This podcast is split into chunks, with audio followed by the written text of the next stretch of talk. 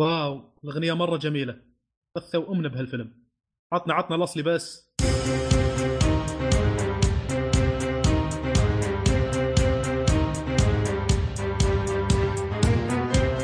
السلام عليكم ورحمة الله وبركاته، أهلا فيكم مرحبتين في حلقة خاصة عن أوسكار ألفين وسبعة عشر يعتبر ولا إيه ما أدري ليش حاطينه ألفين وسبعة عشر. إحنا نتكلم عن أفلام مسلسلات أفلام نزلت ألفين وستة عشر. عبط إيش يا أخي، خلصت أفلام ألفين وستة عشر قفلت السنة فخلاص فيصير النافسة يعني بشكل مناسب إن كل الأفلام الآن موجودة يقدرون النقاد إنهم ينتقدون الأفلام بشكل كويس. اللي يسوونها في السنة اللي بعد السنة اللي أنتجت فيها الأفلام هذه أفلام آه. ألفين وستة عشر استلمونها في في ألفين وسبعة عشر عرفت. آه طبعا هو هذا يعتبر رقم آه تسعة وثمانين مضبوط. آه طبعا انا عبد الله الشريف واللي جالس يتكلم هذا البثر اللي هو فواز الشبيبي. اهلا فيك. هلا هلا. اه وعندنا الاصل عن زمان وفي ابو فيصل. اهلا فيك احمد احمد النحاس. هلا والله. اهلا فيك من زمان يا شيخ وحشتنا. لازم طبعا من زمان من الاوسكار اللي قبله.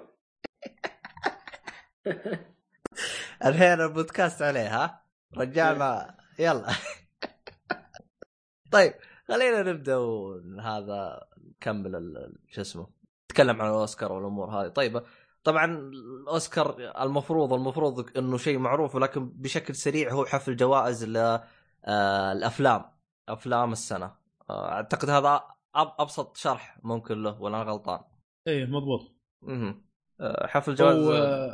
روح حيكون في فبراير ستة وعشرين ألفين وسبعة عشر. أه... تذكرون شيء ولا اروح للكاتيجوريز؟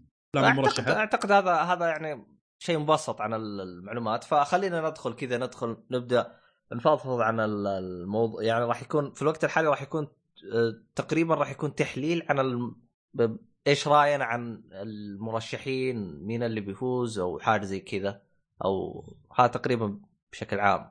طيب أه... في الكاتيجوري حق بس دايركتور في عندنا فيلم Arrival المخرج حقه دينيس فيلانوف، وهاكسو ريدج المخرج حقه ميل جيبسون، ولا لا لاند المخرج حقه دايمون شازل، ومانشستر باي ذا سي المخرج حقه كينيث لونرغال، ومون لايت المخرج حقه باري جينكس. هذا في الكاتيجوري حق بيست دايركتور. الكاتيجوري حق بيست اكتور افضل ممثل المرشحين كاسي افلك في فيلم مانشستر باي ذا سي، واندرو غارفيلد في هاكسو هاكسو ريدج، ورايان غوسلينغ في لا لا لاند، فيغو مورتنسن في كابتن فانتاستيك، ودنزل واشنطن في فينسس. هذه تقريبا الكاتيجوريز حق افضل افضل مخرج وافضل ممثل. وفي افضل فيلم، الافلام المرشح في افضل فيلم اللي تقريبا الكاتيجوري اللي يهمنا اكثر شيء، في فيلم Arrival وفينسس وهاكسو ريدج وهيل اون هيل اور هاي ووتر وهيدن فيجرز ولا لا لاند وليون ومانشستر باي ذا سي ومون لايت. هذه الافلام المرشحه اللي تفوز بالاوسكار خلال السنه هذه. طبعا الايفنت هذا حيكون هوستد باي جيمي كيميل، تعرفونه جيمي كيميل آه في له لو برنامج لو ممكن برامج آه حواريه.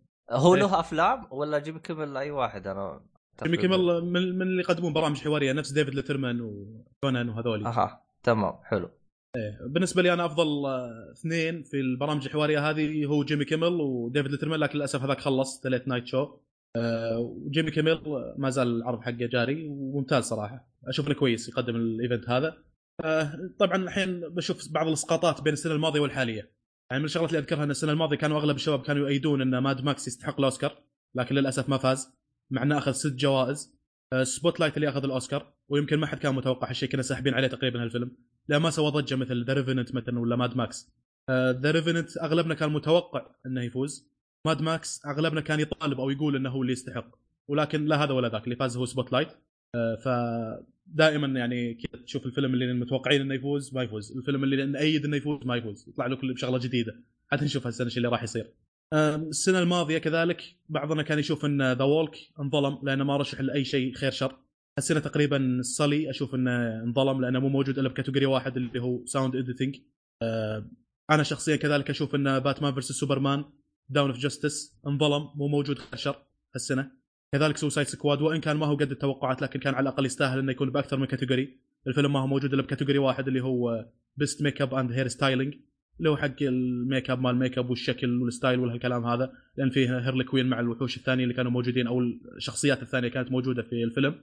آه كان فيها شوي لعب في الميك أب، ففي مجال لتقييم الفيلم من الناحية هذه. آه أحمد ظهر في عندك بعض الأفلام اللي كذلك تحس إنها انظلمت، آه ايه في بعض الافلام طبعا هنا في آه بعض المواقع مسويه لسته على الافلام اللي آه يعتبرونها يعني المفروض تدخل في آه الاوسكار. طبعا منها فيلم جاكي لناتالي بورتمان. طبعا جاكي هي معروفه شخصيه اللي هي زوجة آه رئيس كينيدي اللي اغتيل في امريكا. آه برضو طبعا مثل ما ذكرت آه سلي معاهم كان آه يعني ودهم ان يكون من آه في اللسته. واقدر اضيف بعد هنا من الافلام المشهوره اللي هو ذا جنجل بوك طبعا معروف إيه. وفعلا فيلم كان جيد صراحه. تقريبا هذا اللي هذه اللي اغلب الناس اللي خلينا نقول يعني مشتركه فيها وتقول المفروض تكون موجوده في. وعفوا طبعا نسيت من فيلم من الافلام المهمه اللي هو سايلنس إيه. يمكن يمكن وريتك اياه فواز اللي هو اللي يتكلم عن القصصين اللي يحاولوا يروحون لليابان ايه يحاولون تنصير الشعب طبعا في حقبه قديمه. توم هاردي بطولة توم هاردي اعتقد آه لا بطولة اللي هو نفس بطل هاكسو ريدج. ها ها عرفته اي عرفته. ومعه طبعا المشهور من افلام تيكن ايه اللي معاه في نفس الفيلم اللي هو هذا من اندرو اندرو غارفيلد اسمه الممثل اندرو غارفيلد اي هذا هو طبعا بطل الفيلم. ومعه طبعا اللي هو بطل سلسلة تيكن المعروف ايه ايه بس هاي طبعا طيب. طبعا هذه لسته يعني. انت شفت شو اسمه حق طرزان شو اسمه هو ذا جنجل بوك؟ اي نعم شفته جنجل بوك. أه تقريبا كان من الافلام اللي بدايه السنه على ما اعتقد في بدايه ألفين وستة عشر. أه اي ما ادري شنو شنو الشيء اللي ممكن يكون مرشح له الفيلم هذا مثلا بست ادابتد سكرين بلاي ولا سينماتوغرافي. على ما اعتقد سينماتوغرافي يكون كاتيجوري مناسب للفيلم هذا. ملعوب فيه بالسي جي تحس انه في شغلات سي جي وايد ولا اي طبعا هي هم تقنيه حديثه استخدموا التقنيه اللي موجوده اللي تذكرون في خلينا نقول اللي بدا فيها التقنية هذه اللي هي أفاتار. تذكرون أفاتار طبعاً إيه. فيلم تاريخي في ألفين وتسعة نزل تقريباً. استخدموا نفس التقنية اللي موجودة في الفيلم استخدموها في هذا الفيلم. طبعاً مخرج الفيلم هذا هو مخرج سلسلة ايرون مان آه. والمعلومة إضافية أنه هو هو برضه مساعد ايرون مان. في اللي يعرف ايرون مان في عنده مساعد أو الباتلر خلينا نقول اللي هو شبيه ألفريد حق باتمان إيه. موجود في ايرون مان هو نفسه المخرج سلسلة ايرون مان وهو نفسه اللي اخرج ذا جنجل بوك. طيب بس أه اذا اذا كان ممكن تعطينا كذا بشكل مختصر وش التقنية اللي استخدامها في اللي هي حقه افاتار؟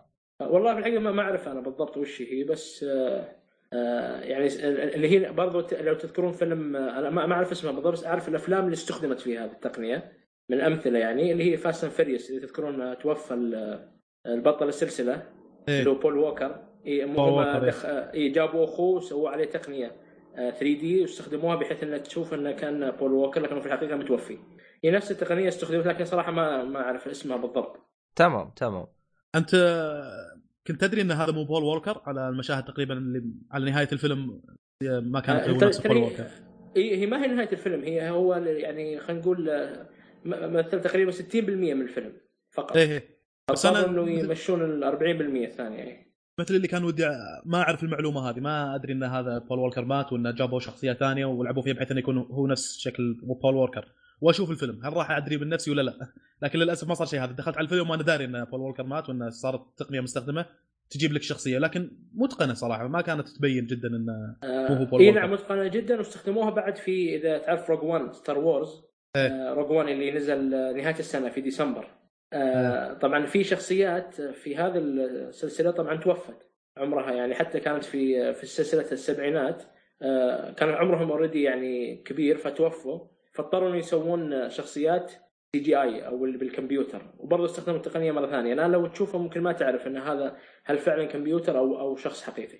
فهي تقنيه جدا عاليه بدت في ألفين وتسعة. للاسف انا ما اذكر ايش هي التقنية وإيش فكرتها لكن لكن هذه الاستخدامات اللي استخدموها في الأفلام متعلق يعني. بالسي جي اي موستلي صح؟ اي هي في السي جي اي كلها هي ال... ايه. طيب اي تفضل تذكر شيء ولا بخش على لا لا لاند؟ تقريبا تتفقون معي ان لا لا لاند هو اكثر فيلم مرشح يمكن يفوز بالاوسكار السنه هذه. في تشانس انه يفاجئونا طبعا فيلم ثاني لكن نفس ما صار السنه الماضيه اللي متوقعين شباب ان ذا ريفننت يفوز لكن اللي فاز سبوتلايت. لكن السنه هذه متوقع انه يفوز لا لا لاند وبشكل اكثر يمكن ان إيما ستون تفوز تفوز كبست اكترس.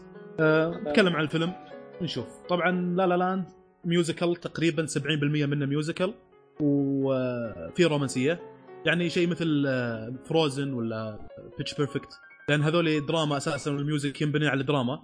أه لكن هذا لا لا لاند ميوزيكال في يعني سبعين بالمئة زي ما ذكرت انه ميوزيكال، وفي شغله ثانيه رومانسيه وكذا، لكنه موستلي ميوزيكال. فلا حد يعني لما يشوف الفيلم مثلا واحد يقول كيف صار كذا الناس واقفين بزحمه ينزلون يغنون ميوزيكال، الفيلم قدم نفسه على انه ميوزك، فلا يعني ننظر له من ناحيه على هالناحيه اساسا. وان كان في شطحات دراميه احيانا يبون يخلون الوضع واقعي يدخلون الميوزك على المشاهد الدراميه العاديه، لكن كان ميوزك بشكل اساسي.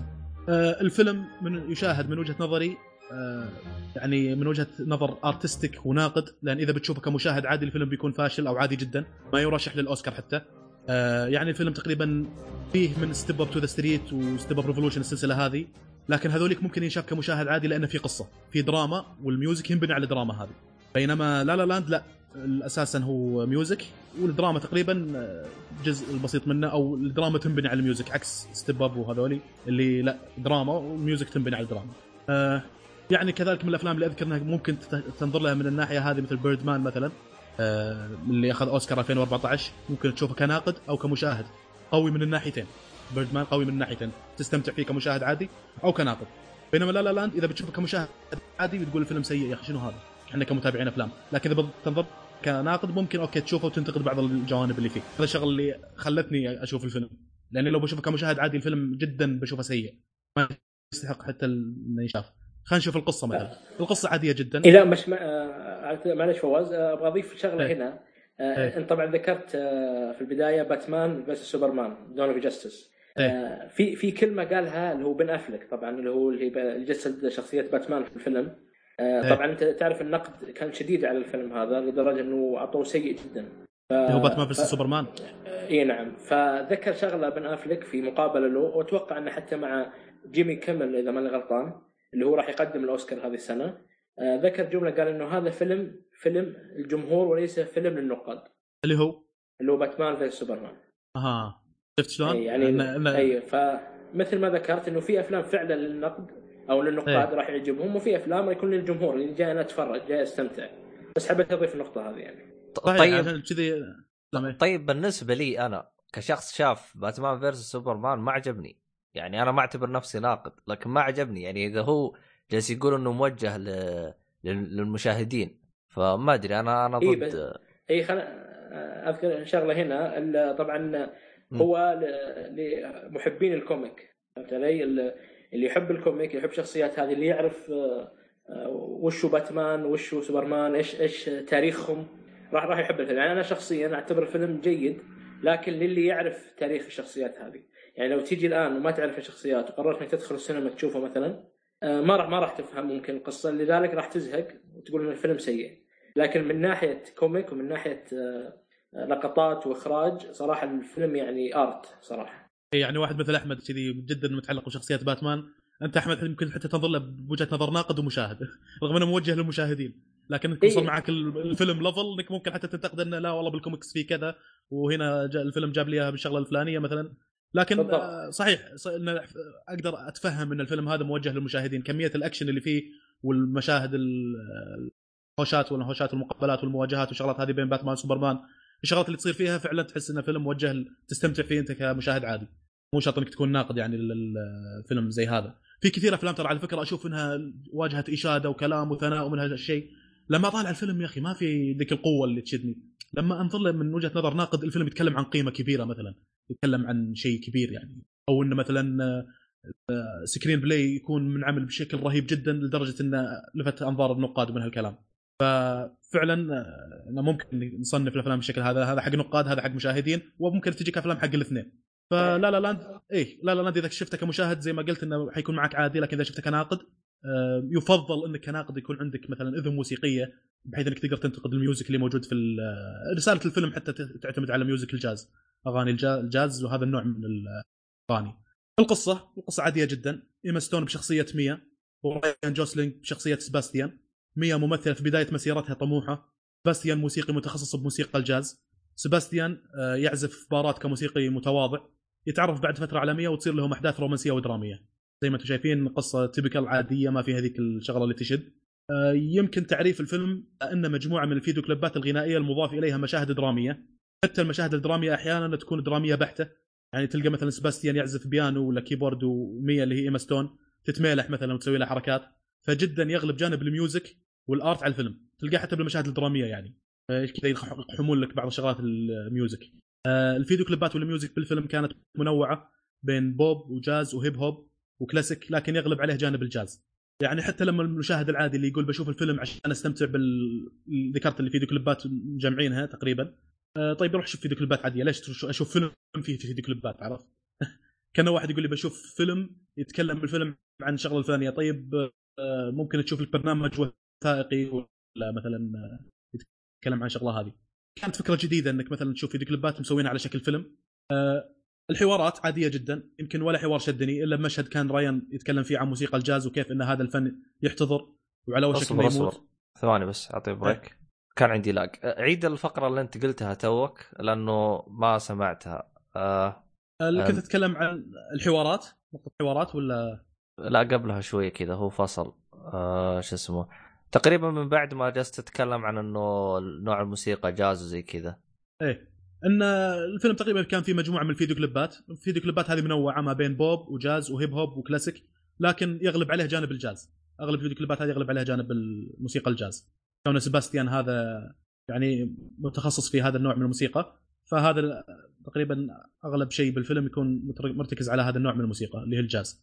فالحوارات عاديه جدا، يمكن ولا حوار شدني الا بمشهد كان رايان يتكلم عن موسيقى الجاز وكيف ان هذا الفن يحتضر لو شك انه يموت، وكان يحاول يقنع إيما ستون إن موسيقى الجاز شيء رهيب. ما أدري بيقنعها، يعني هو يقول هي تقول إن موسيقى الجاز ما هو جوي، والموسيقى والأغاني شيء يخضع الذوق غالبا، فهو مثل اللي يواجه صعوبة شوي إنه لا الجاز ترى شيء رهيب من هالكلام. طبعا هالكلام فعلا هو فعلا الجاز يكاد يموت في أمريكا، يكون شيء مثل فن النوخذة عندنا بالشرقية ولا الربابة الفن البدو اللي عندنا هنا، شيء كذا يمكن مات عندنا والله الأنواع هذه من الأغاني اللي هي نأخذها من نأخذ وشغلات هذه أو يامال وشغلات هذه تقريبا ماتت. الجاز شيء تقريبا نفس الشيء تراثي ويكاد يموت في أمريكا. بس وش تطلع النأخذ هاي؟ ما ما عمري سمعتها تطلع. ما كنت ما قد شفت. دائما أحيانا يجيبوا لك على قناة البحرين سفينة وفيها ناس لابسين وزار وفانيلة مشقوقة ولابس عمامة وشغلة على رأسه كذي وأو يامال ودنابك ما أدري شو، فن شعبي. يبغالك ترسل لي قديم. مقطع بعدين ما ما اعرفها. اي ارسل لك نوع من انواع الاغاني مرتبطه تقريبا في الخليج، شيء قديم يمكن ايام السبعينات الستينات اذا مو قبل بعد. كان مشهور عند النوخذه حقين الكويت اللي يطلعون رحلات صيد بالبحر من هالكلام، وبشكل عام بالخليج هذا الفن تقريبا اندثر اذا ما مات يعني الخليج. لا البوينت انه الجاز تقريبا قاعد يمر في نفس الازمه هذه، وبس انه بشكل اهون شوي لان الى الان ما مات لكنه يحتضر في امريكا. فالفيلم أو سباستيان كان زي اللي يبغى ينعش هذا النوع الغنائي في أمريكا في الفيلم. أه في كم مشهد غنائي في الفيلم يقحمون فيه لقطة ممكن أسميها الأوكورد مومنت، مثل مثلا أغنية شغالة وعساس وناسة وحماس وفجأة يدق جوال واحد من الشخصيات يقطع عليهم هذه اللحظات الحماسية. يعني لعلهم بيضيفون على المشهد شيء من الواقعية، لكن ما أدري أنا لأن معيار الواقعية عندي مرتفع شوي، فالمشاهد هذه ما أبهرتني صراحة. أه انفاز الفيلم فهو فعلا ممكن تكون محاولة لإن تراث فن الجاز في فوزونه بالأوسكار. يعني هذا أحد الشغلات اللي أحد الأسباب اللي ممكن بسبتها يفوزون الفيلم، إن الفيلم يتكلم عن الجاز ومن هالكلام فخن فوزه بس لا يموت النوع هذا.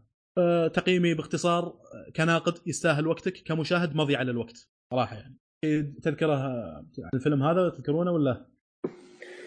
إيه بالنسبة للفيلم هذا يعني أنا اللي طبعا أنا شفته في السينما، ف مثل ما قلت توقعت شيء كبير بحيث انه اخذ اغلب الجوائز اللي قبل الاوسكار خلينا مثل جولدن جلوب وغيرها، لكن لاحظت حاجه ان الفيلم عادي جدا. والغريب في الموضوع لما تسمع راي الناس في اليوتيوب او في اي مكان ثاني يقولون اللي يميز الفيلم ان الشخصيات عاديه لكنها تغني، يعني ما هي متخصصه في الغناء لكنها تغني. ما ادري فكرتهم كانت غريبه انه يعني شلون هي عاديه ناس عاديه وتغني، وانه تعلم يعني في بعضهم يقول لك عشان راين جوزلينج اللي هو البطل تعلم أيه. البيانو بس عشان الفيلم. صحيح. طيب في في في ناس مثل كريستن بيل مثلا ضعف اكثر من عشرين ثلاثين كيلو عشان يمثل. من جد هذا إيه. واحد يبهرني اكثر. اي يعني يعني نتبق ديل، يعني انا اتعلم جيتار ولا بيانو فهمت علي والله. يعني نتبق ديل يعني هذه لا لا تنسى شو اسمه أه عندك مثلا هذا ما تتذكر حق ذا ووك كان ما يعرف يمشي على عصايه، تعلم المشي عشان يمثل هذا، يعني مو أول واحد يسويها. فكلامكم صحيح يعني بالضبط. هذا من هالنقطة. آه بعدين آه خلينا نتكلم عن موضوع الممثلة طبعا اللي إيما ستون. صراحة هي الشيء الوحيد اللي فعلا أقول ممكن تستاهل جائزة في الفيلم اللي هي أفضل ممثلة، لأن فعلا كان تمثيلها مبهر وبالنسبة لي كان واقعي صراحة يعني، وهي الشيء الوحيد اللي كان مبهر بشكل عام في الفيلم. ما أحب أطول يعني، بس هذا باختصار يعني. طيب أنا أبغى أضيف نقطة، هل في أحد منكم شاف فيلم Begin Again حق مارك روفالو قديم ألفين وثلاثة عشر؟ آه ما شفته والله. هو اللي هو الغنائي الغنائي أيوة. مع أيوة. أيوة. اللي مع كيرا نايتلي. أيوة هي أيوة أي شفته. أي بالنسبة لي أنا حسب وصفكم أنتم أحسهم أخذوا الفكرة حقت Begin Again، فهمت علي؟ وبس حطوا بدال الموسيقى وصارت جاز، وحطوا حتى نفس الشخصيتين نفس القصة. اللهم انه انه الان انت قلت لي انه الرجال هو اللي كان يغني، فهمت علي؟ لا، في بيجين اجين كانت العكس، البنت هي اللي كانت تغني والرجال هو كان المنسق لها. فاحس يعني ما ادري، احس كانك سرقت لي فكرة من قبل ثلاث سنوات وجاي تطبق لي اياها الان. يعني انا ما شفت لا الفيلم لا انا علي؟ ازيدك بعد ازيدك ان اصلا الفكرة كلها مأخوذها من أفلام فرانك سيناترا. طبعا فرانك سيناترا مغني كان لها أفلام في الخمسينات في ألف وتسعمية وأربعة وخمسين تقريبا. أنا لاحظت أنه في مقطع في الفيلم شبيه جدا باللي صار، بالذات على موضوع البيانو الموجود أو البيانو الموجود في الفيلم. فهي الفكرة مه... أنا هذا اللي ذابحنا في الموضوع، أنه الفيلم الفكرة يعني ما هي جديدة كفيلم غنائي، إن الشخصيات عادية، فهمت علي؟ فما ما ادري ايش اللي ابهر الناس، هل هي... هل هو لان الشخصيات عاديه هي اللي ابهرتهم وصاروا يغنون ممكن يعني، او مثل ما قال فواز يمكن اعجب شيء في من ناحيه النقاد اعجبهم شيء في الفيلم، لكن بشكل عام انا ما اشوفه يعني جدا يستاهل الجوائز اللي اخذها باختصار يعني. وتشيله يعني من قائمه الاوسكار كلها يعني بالنسبه لك انت؟ آه بالنسبه لي اشوفه ايه اشوفه ما ما يستاهل يعني، بس مثل ما قال فواز احتمال كبير هو اللي يفوز يعني. بس أنا متأكد أن الفيلم له مغزى يمكن ما وصل لي، المغزى هذا هو اللي راح ي... مثل ما قال فواز يمكن موضوع الجائزة وحاجة زي كذا، فله مغزى هو اللي راح يخليه ينجح في الأوسكار أو يأخذ الأوسكار. إيه آه... هذا المغزى الأول، في مغزى ثاني جايك الحين فيه. بس بالنسبة لتمثيل إيما ستون أحمد صحيح كويس، يأدت أداء كويس. أنا يعني ما شفت الأفلام كلها المنافسين حق إيما ستون الكاتيجوري هذاك، زي ما قلت لك أنا كان ودي أشوف فيلم حق ناتالي بورتمان لأن آه... تمثيلها يعجبني هالممثلة مثلاً، ابدعت. ان ما عندي مشكله ان فازت إيما ستون، ما عندي مشكله، اوكي ادت اداء كويس خلت تفوز فيها. لكن الفيلم هذا يفوز لا لا لاند يفوز كافضل فيلم، هني اللي راح انقهر شوي صراحه، خاصه انه في كم فيلم ثاني اشوف انه افضل، حرام لما يفوزوا الافلام الثانيه هذه. إيه لما نجيها نشوف. رغم ان جانب الواقعيه احس انه اقحموا اقحام في لا لا لاند، يعني زي ما قلت لك انه فيديو كليب شغال وكذا، يعني انت قدمت الفيلم على انه ميوزيكال، لذلك تقريبا افضل قطعه موسيقيه كانت بالفيلم هي اول اول قطعه موسيقيه اللي كانوا بالسيارات وزحمه ينزلون ويغنون ومدشون وتالي يفتحون الباب الخلفي حق الترك كله فيه درامر قاعد يطيبلون ومدشون وناسه يا شيخ، وخلاص ما سووا لك اكورد مومنت، ما انها نهايه دراميه قاعد يغنون هالشكل كل واحد رجع سيارته.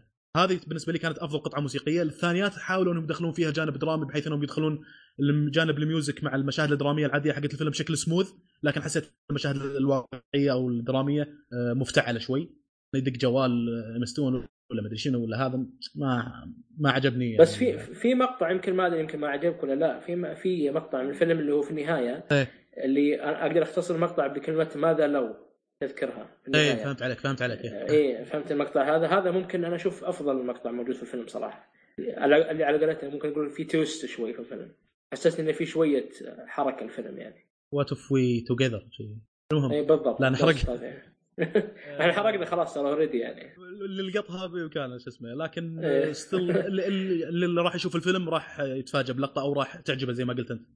كانت شوي كويسه. الكاتش بالفيلم وين؟ انا قلت الشيء الاول اللي تقريبا ممكن ينجحون الفيلم عشانه اللي هو موسيقى الجاز. الشيء الثاني انهم الى حد ما، انا قرأت ارتكل ترى بخصوص الفيلم هذا بسبب الضجه اللي سواها واحد اسمه امريكان ثينكر ينتقد افلام، والارتكل حقه كويس صراحه، انهم الى حد ما يبون يوهمونك ان الفيلم على اساس انه رومانسيه وانك تتابع الرومانسيه اللي تصير بين سباستيان وميا، وان الحياه مو دائما بيرفكت، ان عرفت ماذا لو اللي قلناها هذه. آه فانت تركيزك على سباستيان وميا وش اللي راح يصير معاهم وكذا، وحقيقه الامر مو هنا السالفه.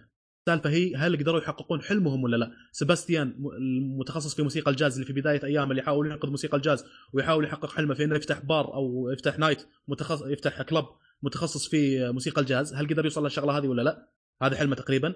إيما ستون اللي كانت ممثلة في طموحها في بداياتها، هل قدرت توصل عالم الشهرة وأنها تمثل وتصير معروفة من هالكلام؟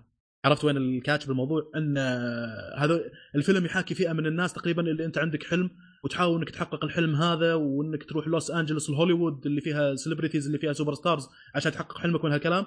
هل قدروا هذول يحققوا حلمهم ولا لا؟ تسترون ديس كويستشنز، يعني اللي بيشوف الفيلم هل يضع هذا الشغله في الحسبان. الثينكر الامريكا ثينكر هذا يقول الفيلم حاول انه يخدع بعض الناس بانه يوريهم وشوف شلون الرومانسيه اللي موجوده هني الى حد ما صارت واقعيه، وان الحياه فيها كذا وفيها كذا بين سبستانيا سبستيان وميا. لكن واقعيا الفيلم يتكلم عن if you are chasing your dream will achieve it or not.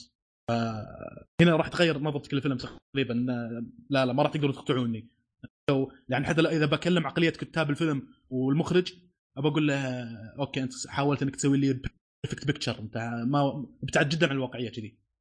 ما اقدر افصل اكثر لكن ممكن اشرح لكم اياها بعدين احمد على اساس لا نحرق. طيب آه في شغله ثانيه تذكرون على الفيلم هذا ولا ننتقل للافلام الثانيه؟ لا ننتقل خلاص. آه ننتقل لفيلم رايفل مثلا. شفتوها الرايفل؟ اي نعم. الرايفل نوعه ساينس فيكشن، خيال علمي ودراما. انا اشوف الفيلم هذا ممكن انه يفوز بالسينماتوغرافي افضل صوره سينمائيه، لأن صراحة الصورة السينمائية فيه كويسة، من الأفلام اللي جدا ينصحنا الواحد يشوفها في السينما كويسة فيه الصورة السينمائية يعني تحديدا. الفيلم هذا ممكن نختصره بعبارة عميقة شوي قالها واحد أحد الشخصيات في بداية الفيلم، قال language is foundation of civilization، يعني اللغة هي أساس الحضارة. فعلا كان شيء عميق يعني في الفيلم هذا. الفيلم فيه تشويق غموض، وهالشيء عمل بشكل متقن بحيث أنه يشدك لأنك كمشاهد ما تدري شو المسلك اللي بياخذ الفيلم. هل الموضوع حرب بين البشر والمخلوقات الفضائية؟ هل الموضوع تلوث بيئي يهدد حياة البشر؟ في تساؤلات تخليك تتابع باهتمام، يعني تبي تعرف جوابات التساؤلات هذه. هذه من الشغلات الكويسة اللي كانت موجودة في بداية الفيلم. السكرين بلاي وزوايا تصوير رهيبة، يعني أتذكر المشاهد الكويسة أدبية، والتصوير تقريبا تشوفه يطالع تحت يشوف ريولة وهي تبتعد عن الأرض، ينقز وقاعد شوي شوي يبتعد عن الأرض ويرجع. أنا نفسي حسيت فيها شلون وإحساس الممثل وهو يفقد الجاذبية الأرضية. كان سكرين بلاي في كثير من اللقطات من عمل بشكل كويس. اللقطة هذيك يعني مسوينها نظام فيرست بيرسون شوتر وكانت مناسبة جدا للمشهد. المؤثرات الصوتية كذلك أحد الجوانب الكويسة في هالفيلم هذا. هو نومينيتد على فكرة، مرشح في الجانب هذا اللي هو المؤثرات الصوتية. فانسجام المؤثرات الصوتية مع زوايا التصوير والفيجوال افكت كذلك كان شيء رهيب. ومن الجوانب الكويسة كذلك في الفيلم إن فيه عمق وناقش جانب جديد من جوانب أفلام المخلوقات الفضائية. يعني كثير من الأفلام اللي تتكلم عن المخلوقات الفضائية تلاقي مثلا البشر يغزون المخلوقات الفضائية أو المخلوقات الفضائية يغزون البشر أو تصير حرب بين الاثنين، شغلة تبكى المستهلكة تقريبا. الفيلم هذا جاب لك جانب جديد فيما يتعلق بالمخلوقات الفضائية، شيء كويس صراحة. أنا أشوف أن هذا شيء كويس. أوكي جيب لي شيء جديد للأفكار المستهلكة هذه. في شيء تذكرون عن هالفيلم؟ إيه طبعا في نقطة بضيفها أنه طبعا جميلة هنا اللي هي التلاعب، خليني باختصرها عشان برضو ما نخرب على أحد، اللي هي التلاعب بالزمن. فهمت علي فواز الفكرة ولا؟ اللي هي يعني قام يلعب بالزمن وأوقات إظهار المقطع خلينا نقول أو السينز اللي موجودة في الفيلم. هذه برضو كانت إضافة حلوة. ومثل ما قلت إنه دائما إحنا الالينز أو الغرباء اللي يجون من عالم آخر دائما نقولنا جايين يحربوننا، جايين ناويين على الأرض وشغلات زي هذه. هنا غيروا الفكرة شوي، كانت فكرة جدا جميلة. يعني لو تشوف ديستريكت تسعة في فيلم ظهر عن المخلوقات الفضائية اللي هو ديستريكت تسعة اللي يجون مخلوقات فضائية. هذا من فيلم حلوة صراحة. أي حلو، بس تقريبا هذه الفكرة اللي كان يستند عليها. المواجهة بين البشر والمخلوقات الفضائية. عندك الين الينز أو الين السلسلة من تقريبا خمس أو ست أفلام. كذلك نتكلم عن البشر الظاهرين اندبندنس داي تقريبا اللي يهجمون على البيت الأبيض تقريبا. إيه فكلها تقريبا كانت تستند على الفكرة هذه. الرايفل لا جاب لك جاب لك بعد جديد بالأفلام اللي تتكلم عن بشر ومخلوقات فضائية. إيه جدا جميل. طيب. صراحة من الأفلام الحلوة. آه ننتقل للي بعده. إيه. آه يعني هذا مثلا عندك الرايفل من الشغلات اللي بالراحة أفضل من لا لا لاند. بستغرب إنه لو لكن في أفلام ثانية ممكن أدافع عنها أكثر من الرايفل. صحيح معاك. نعم. مونلايت شفته مونلايت؟ إيه نعم شفته. آه الفيلم سيء من وجهة نظري. جدا آه وافق والله. يعني انا على فكره الفيلم هذا قلت اوكي الحين في كلام يقول عن التعاطف مع الافريكان امريكان ومن هالكلام هذا، لكن يمكن يكون الفيلم رهيب. يا اخي ليش انا اضع هذا الشيء في الحسبان واطالع الفيلم وانا متحامل على على الفكره هذه، فكره التعاطف مع الافريكان امريكان، وبالتالي اطق بالفيلم هذا بسبب انه في تعاطف. قلت لا خل احط شيء هذا السايد وبطالع الفيلم بشكل عادي. صراحه الفيلم سيء يا جماعه والله. مو مو, مو هذا. فعاده الافلام الافريكان امريكان يصير فيها مجامله، يعني مثلا twelve years slave، في فيلم twelve years slave اللي فاز في twenty thirteen، هذا الفيلم يفوز على حساب افلام قويه ثانيه انتجت في نفس السنه. في twenty thirteen يمكن افضل سنه من ناحيه الاوسكار على مدى الخمس سنوات الماضيه تقريبا، عندك وولف اوف وول ستريت، دالاس بايرز كلاب، جرافيتي، هير، وكم فيلم ثاني، كلهم من افلام ماتيريال حق الاوسكار، افلام قويه، هذول كلهم ما يفوزون و twelve years slave يفوز. ليش؟ ليش نتكلم عن النقطه هذه، عن استعباد الافريكان امريكان واستعباد البشره السوداء ومن هالكلام هذا. فانا اعتقد السنه هذه كان فيها عاطف. انا ما يعني يا اخي لا تتعاطف مع ادمي عادي، ترى لا تتعاطف معه ولا تظلمه، عامله معامله عاديه نفس الممثل الثاني، انت كذي تنصفه صح اصلا. ف يعني انا عشان اكون واقعي في الكلام هذا، عشان ابين اني ماني متحامل على الشغله هذه، انا افضل ممثل عندي افضل ممثلين دنزل واشنطن وكريستيان بيل، ما ادري من افضل واحد فيهم صراحه، لكن هالممثل عندي من افضل ممثلين دنزل واشنطن وكريستيان بيل. يعني لما نشوف مثلا دنزل واشنطن عنده افلام قويه، امريكان جانجستر، مان اون فاير، انسايد مان، فلايت، ذا هوريكين، مالكوم اكس، واخذ الاوسكار كافضل ممثل في تريننج داي، واعتقد انه يستحقها. فما عندنا مشكله، افريكان امريكان قد فيلم وبشكل يستحقها، انا اقول لك نعم يستاهله نفس دنزل واشنطن في تريننج داي، لكن لا تعاطف. افضل ممثل مساعد منه تقريبا بالنسبه لي مورغان فريمان في فيلم انفورجيفن، ذا بوكيت ليست، ذا بوكيت ليست، شوشانك ريدمشن، وفاز بالاوسكار في فيلم مليون دولار بيبي، واعتقد انه يستحقها ممثل مساعد. ومورغان فريمان افريكان امريكان. يعني مونلايت الفيلم الى حد ما استقل قضيه متعلقه بعرق عشان يعطي انطباع قوي مثل تول فير سليف، ونوعا ما كذلك شيء نفس الشيء صار في س... وهنا اضاف شغله ثانيه اضاف أي. شغله ثانيه يعني هذا هذا واضح انه هو عارف ان فكره الاوسكار انه راح يتعاطفون معاه، فاضاف غير الافريكان امريكا، اضاف شغله ثانيه تذكرها. شنو هي؟ انت كملت الفيلم ولا ما كملت؟ اي كملته، اللي هو موضوع بس... المثليين. ايه ايه صح صادق. أم... إيه جاب الثنتين فيلم واحد، أخذ جاب جاب الثنتين عشان يبغى يفوز غصب، عرفت؟ إيه. هذا اللي أشوفه صراحة، بس هذه فكرة الفيلم إني أبغى أفوز، ليش ما أجيب الشغلات هذه فقط؟ والله سالفة إن... سالفة المثليين، يعني أكون صريح معك، يعني توقعت إنها هي سالفة مضايقتني كثيرا، خصوصا في فترة بعد ألفين وعشرة، لكن اللي قاهرني بالموضوع يوم أرجع الأفلام قديمة في التسعينات ألقاها الشغلة موجودة. فجد حرفيا أكثر شغلة مضايقتني أكثر من السود والبيض، يعني سالفة جدا شيء يرفع الضغط يا شيخ. إيه كلام صحيح، بس هي الفكرة إنه أوكي هي موجودة، لكن ما أنا ما أستغل خلينا نقول الأقليات الموجودة في العالم عشان أخذ أوسكار. يعني الآن هو جايب الأفريقيين الأمريكان وجايب الممثلين في نفس الوقت، قال عشان إيش أجمع الاثنين يمكن أطلع لي بأوسكار أو شيء. بس هذه فكرة الفيلم باختصار، هذه من ناحيتي أنا صراحة. إيه بالضبط، يعني بغض النظر عن هل هذول لهم حقوق فيهم يطالبون بحقوقهم هالمثليين ولا لا، بغض النظر عن الشغله هذه صحيحه ولا لا، تستغل القضيه هذه عشان تفوز بجائزه، هي الشيء شوي اللي يرفع الضغط، ان تبي تصير تعاطف الناس الى احنا مظلومين ففوزونا باوسكار لان المظلومين، هذا الشيء اللي يرفع الضغط. لا يا اخي فوز بالاوسكار لانك تستحق، مو لانك تبي الناس تتعاطف معك، هنا القضيه.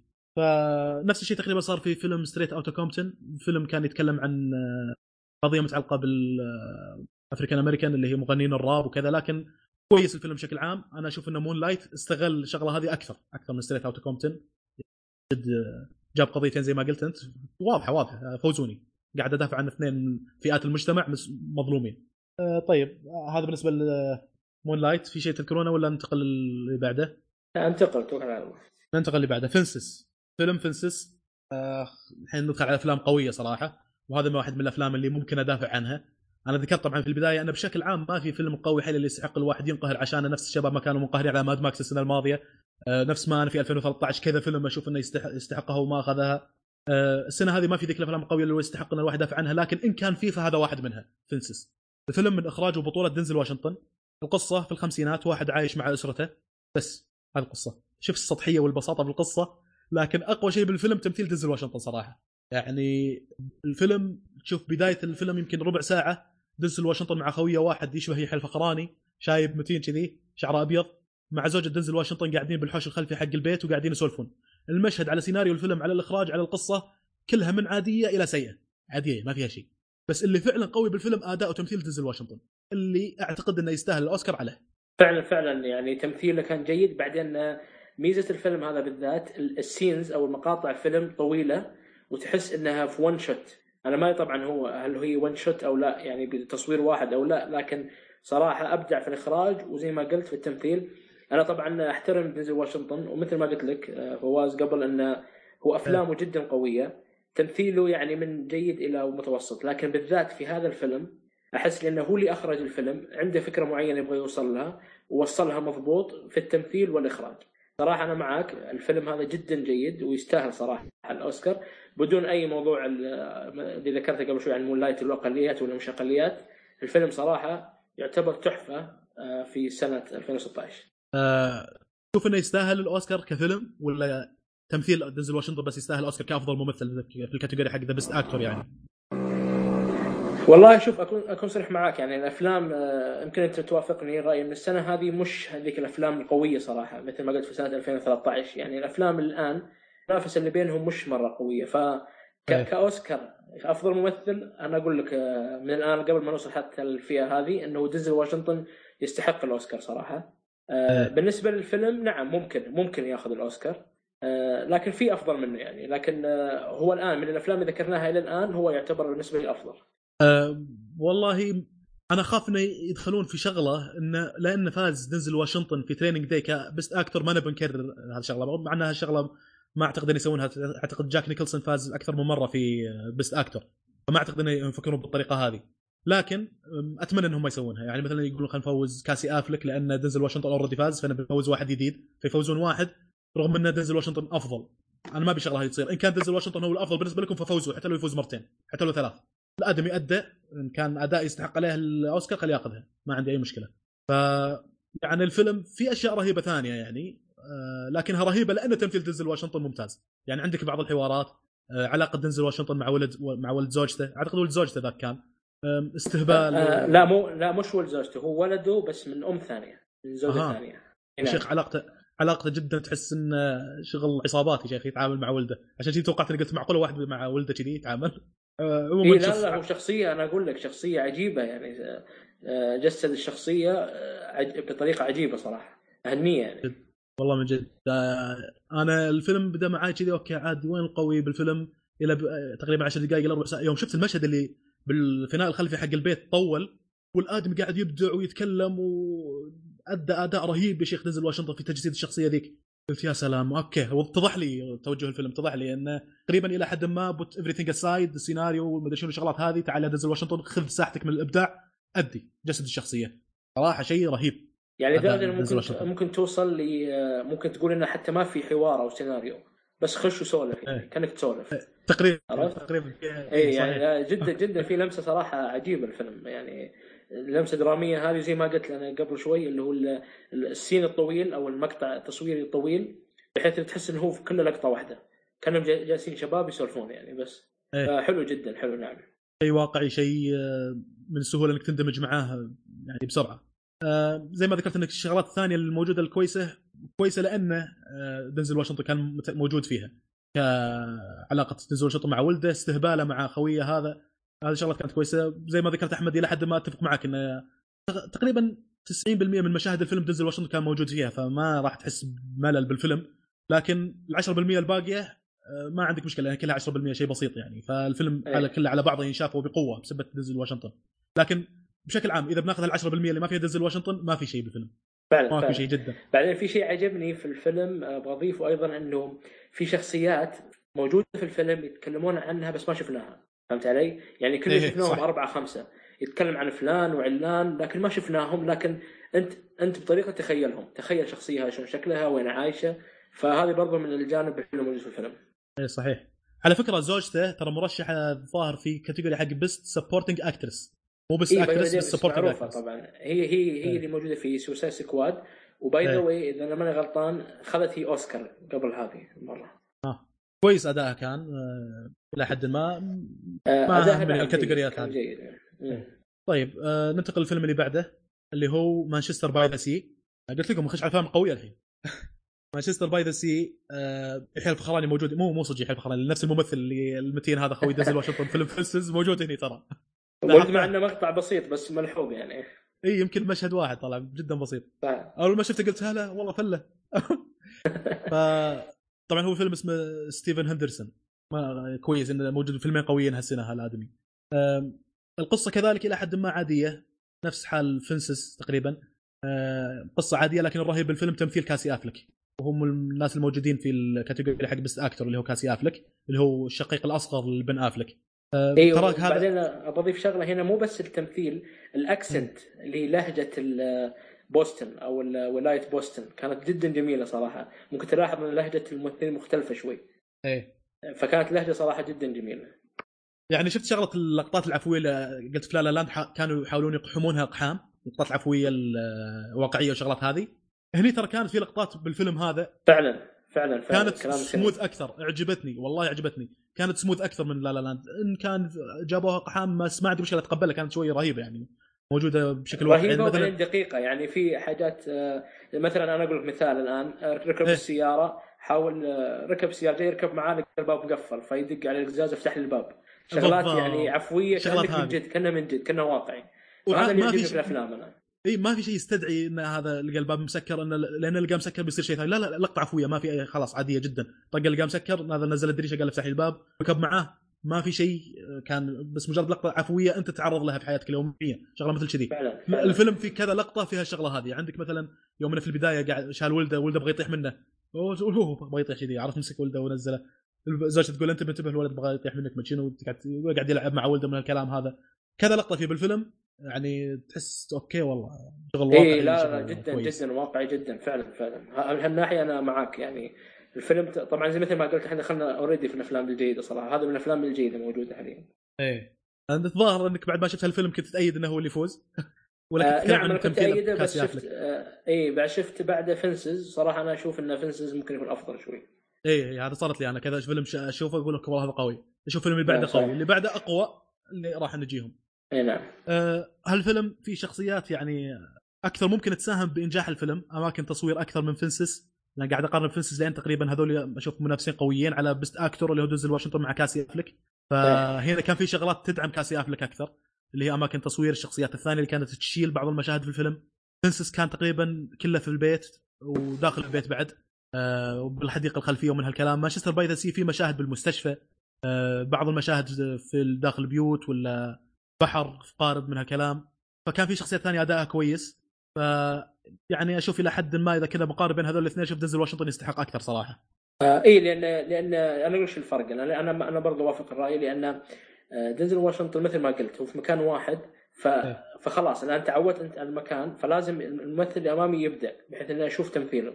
آه بعكس آه مانشستر باي ذا سي مثل ما قلت في مناظر مختلفه في اماكن مختلفه فممكن ما تزهق، لكن لما لما تشوف ممثل في مكان واحد يمثل ما سينز كامل او سين عفوا كامل وهو بالحاله، فهذا يدل ان التمثيل عنده رائع جدا كان. اي بالضبط. يعني فنسس تقريبا كان دنزل واشنطن هو المتسيد وشويه زوجته اللي قلنا مرشحه في بالسبورتنج اكتر، بينما هناك كان في شخصيات وايد ثانيه ساعدت كاسيا ظروف ثانيه اماكن تصوير من هالكلام. في شغلات نذكرها عن هالفيلم ولا ننتقل اللي بعده؟ انا اشوف الفيلم كويس كذلك من المرشحين، ما ادافع عنه نفس دفاعي عن فنسس اللي مثلا اذا ما فاز هيل أو هاي ووتر أو فنسس أو هاكساو ريدج هذول الثلاثة أدافع عنهم. أنا أنقهر إذا ولا واحد فيهم فاز وعلى حسابهم تفوز أفلام ثانية مثل لا لا لاند. بس خوفي فواز إنك تحب دنزل واشنطن تقول لي بعدين أنت بعد تمدح في دنزل واشنطن وهو اللي يفوز و... ف... لا أنت تتفق معي في هالسنة أداء في فنسس، تتفق معي تقريبا صح؟ إيه أتفق مو... معك أنا صحيح نعم. إيه ممكن أنا يعني أنت يكون موضوع خلاف إذا كنا نتكلم عن تاريخه بشكل عام، انت تشوف انه ممثل عادي انا اقول لك لا ممثل قوي، ممكن هنا يختلف، لكن لما نتكلم عن هالسنه تحديدا انه متفقين انه والله الادمي ادى اداء قوي يمكن هو الافضل في الكاتيجوري هذا حق البست اكتر. نعم صحيح. طيب آه اللي بعده هيل اور هاي ووتر، شفته؟ اي شفته. حلو.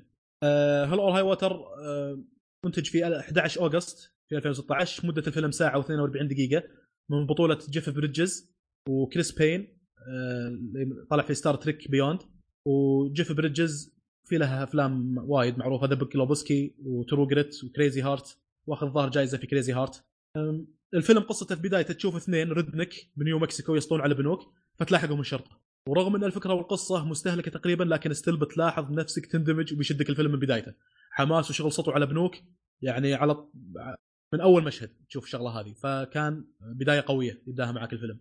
رتم الفيلم ممتاز، ما كان كله شغل سرقات ولا شرطة، السرقات يعني مثلا لو شرطه تلاحق حراميه بنوك من هالكلام كان في مشاهد تكسر هالرتم، تشوف الحراميه مثلا ينسقون بمطعم ولا شرطه يفرفرون بدوريه بالبرحه ورعاة بقر، فكان الرتم جدا موزون وممتاز يعني. بنفس الوقت عندك مشاهد الحماس وقويه بالفيلم، شغل ملاحق وشغل صوته على بنوك ويكسرون لك هالرتم. مشاهد ثانيه بحيث انك تصير موازنه بالفيلم، ما يكون كله شغل ملاحق سريع يعني. جيف بريدجز اعتقد انه انظلم بهالفيلم لانه ما ترشح لا البست اكتور ولا البست سبورتنج اكتور، واداء بهالفيلم كان شيء رهيب. اللهجه، الستايل، البودي لانجوج، الرياكشنز، تعابير الوجه كلها ممتازه، فاشوف انه من الناس اللي انظلموا صراحه. جايب شخصيه شرطي متين كذي عنده خبره في المجال شغله انه يلاحق الحراميه ومن هالكلام، جاب لك الشخصيه صح. ما ادري ليش ما رشح له جائزه. هو طبعا فاز بالاوسكار مره زي ما قلت زي ما ذكرت في كريزي هارت في ألفين وعشرة. انت شفت احمد صح؟ آه اي اي الان انا انا بقول لك الان آه باختصار أسوأ شيء فيه الفيلم وافضل شيء فيه. الو آه خلينا نبدا بالسيء في البدايه. السيء اللي هو الممثل للاسف آه كريس باين أيه. اللي هو اللي في ستاتريك. آه وش السيء فيه؟ انا اقول وش السيء فيه. حاول ان آه قلت لك انا كنت اتكلم قبل شوي عن موضوع آه مانشستر باي ذا سي واللهجه اللي استخدموها اللي هي لهجه منطقه بوسطن. هنا طبعا أيه. في الساوث هم على اساس انه ريدنيكس اللي على قولتهم يسمون ريدنيكس اللي هم الكاوبويز يعني. آه كريس باين حاول صراحة يجيب اللهجة آه ما ما ضبطها. أنا أشوف جدا أحس إنه متصنع إيه؟ يعني حتى شكله كذا مش راكب في في البيئة هذا يعني. لو اختاروا ممثلين غيره ممكن يكون أفضل. هذا إيه؟ أسوأ شيء في الفيلم. أفضل شيء في الفيلم مثل ما قلت آه جيف بريدجز. بس صراحة جيف بريدجز هو فنان آه إيه؟ أفلامه الثانية زي ما قلت روغريت وهذا ممكن يكون تمثيله أفضل آه إيه؟ هو هو الأفضل في هذا الفيلم ولكن مش أفضل أداء له علي آه آه جيد. بعدين آه غير اللي النقاط اللي ذكرتها في شخصية جيف بريدجز هنا الكوميديا العنصرية الكوميدية اللي كان يستخدمها آه الفيلم. أكيد أنت ذكرت بعض المقاطع آه بالذات مع البارتنر هو شريكه اللي الشرطي آه آه كان يرمي عليه كلام يعني. صراحة كان كوميدي جدا رهيب، شخصية جدا رهيبة، فهي الأفضل في هذا الفيلم. لكن مثل آه ما قلت لك مش أفضل أداء، لذلك أنا يعني أستبعد الفيلم هذا مع أنه في الأوسكار ما تدري إيش اللي يفوز وإيش اللي يخسر. لكن بشكل عام ما أشوف أنه يعني ينافس الأفلام الثانية بالذات في هذه السنة يعني. آه إيه أتفق معك بالذات في نقطة أنه ما كان أفضل فيلم لجيف بريدجز، في لها شغلات ثانية كويسة. لكن حتى بهالفيلم كان كويس لكن كان ودي أنه يرشح يا أخي حتى لو بالسبورتنج أكتر. آه كان تقريبا بطولة ثانية، البطولة كانت هذا كريس باين. وصحيح كلامك ما جسد شخصية كويس، تحس انه يصلح حق افلام حديثة حق شغلات مودرن اكثر. اي افلام حديثة انا اعتبره مثل لو نرجع لا لا لاند عفوا راين جوسلينج نفس الطخة اللي هو بس ايه. شكله جميل جيبه عشان يجيب بعض المشاهدين يعني خلينا نقول للفيلم فقط، بس انه يجي يسوي لك التكساس ستايل والريدنيك والساوث وهذا ما ما اشوف انه ضابط. تذكر في اخي في مشهد على جانب على يوم طريت جانب الكوميديا يا اخي في مشهد يمكن على نص الفيلم كذا جيف بريدجز مع خويه بمطعم وجت عجوز عبيطه، العجوز هذه ضحكت عليها ضحك بالضبط والله ضحكت على شيء في الفيلم. ترى هذا احسن شيء في الفيلم والله احسن شيء في الفيلم والله يا اخي جت بتقول لهم وات دونت يو وانت، اول لقمه يقول ايش قاعد تقول هذه، تقول له وات دونت يو وانت شنو اللي ما تبيه. اوكي اللي تبي عرفناه، تبي ستيك باي ديفولت يعرف ان هذا الطلب يعني الشيء الوحيد اللي احنا نقدمه بالداينر هذا عرفت. ايضا ما في هذا هذا اللي بيبيع هذا تبغاه ولا توكل ايه بقى وقاطع له. قال بعد قالت لهم نفس الشيء شيء شيء ثاني، قالت لهم تبي بدون فاصوليا مش قالت ماشيه بالعكس، هذه عايشه بالعكس العجوز يا اخي والله ايه. لا كانت كان كانت تقول شغله عن الستيك اذا تبغاه مستوي بالكامل او نص استوى او حاجه زي كذا ايه قالت والله شخصيه ايه. بس هو الشيء الرهيب انهم صحيح انهم عطوها اجوبه يعني وش هم يبغوا، بس هي كانت معدل على اللي هي تبغى يعني، فكان في شويه عبط يعني تحس العجوز ذيك من جد مستقعده. بس بالنسبه لي انا افضل لقطه اللي هي حقت المحطه يوم كان هو اخوي يعبي بنزين، هذيك اللقطه كانت يعني عفويه وما كانت يعني نفس اللي ببالي صار، فعجبتني نوعا ما هذيك اللقطه. هذيك يوم شفتها كذا توازنت ال ال ال غيرت قاعدتي فهمت علي.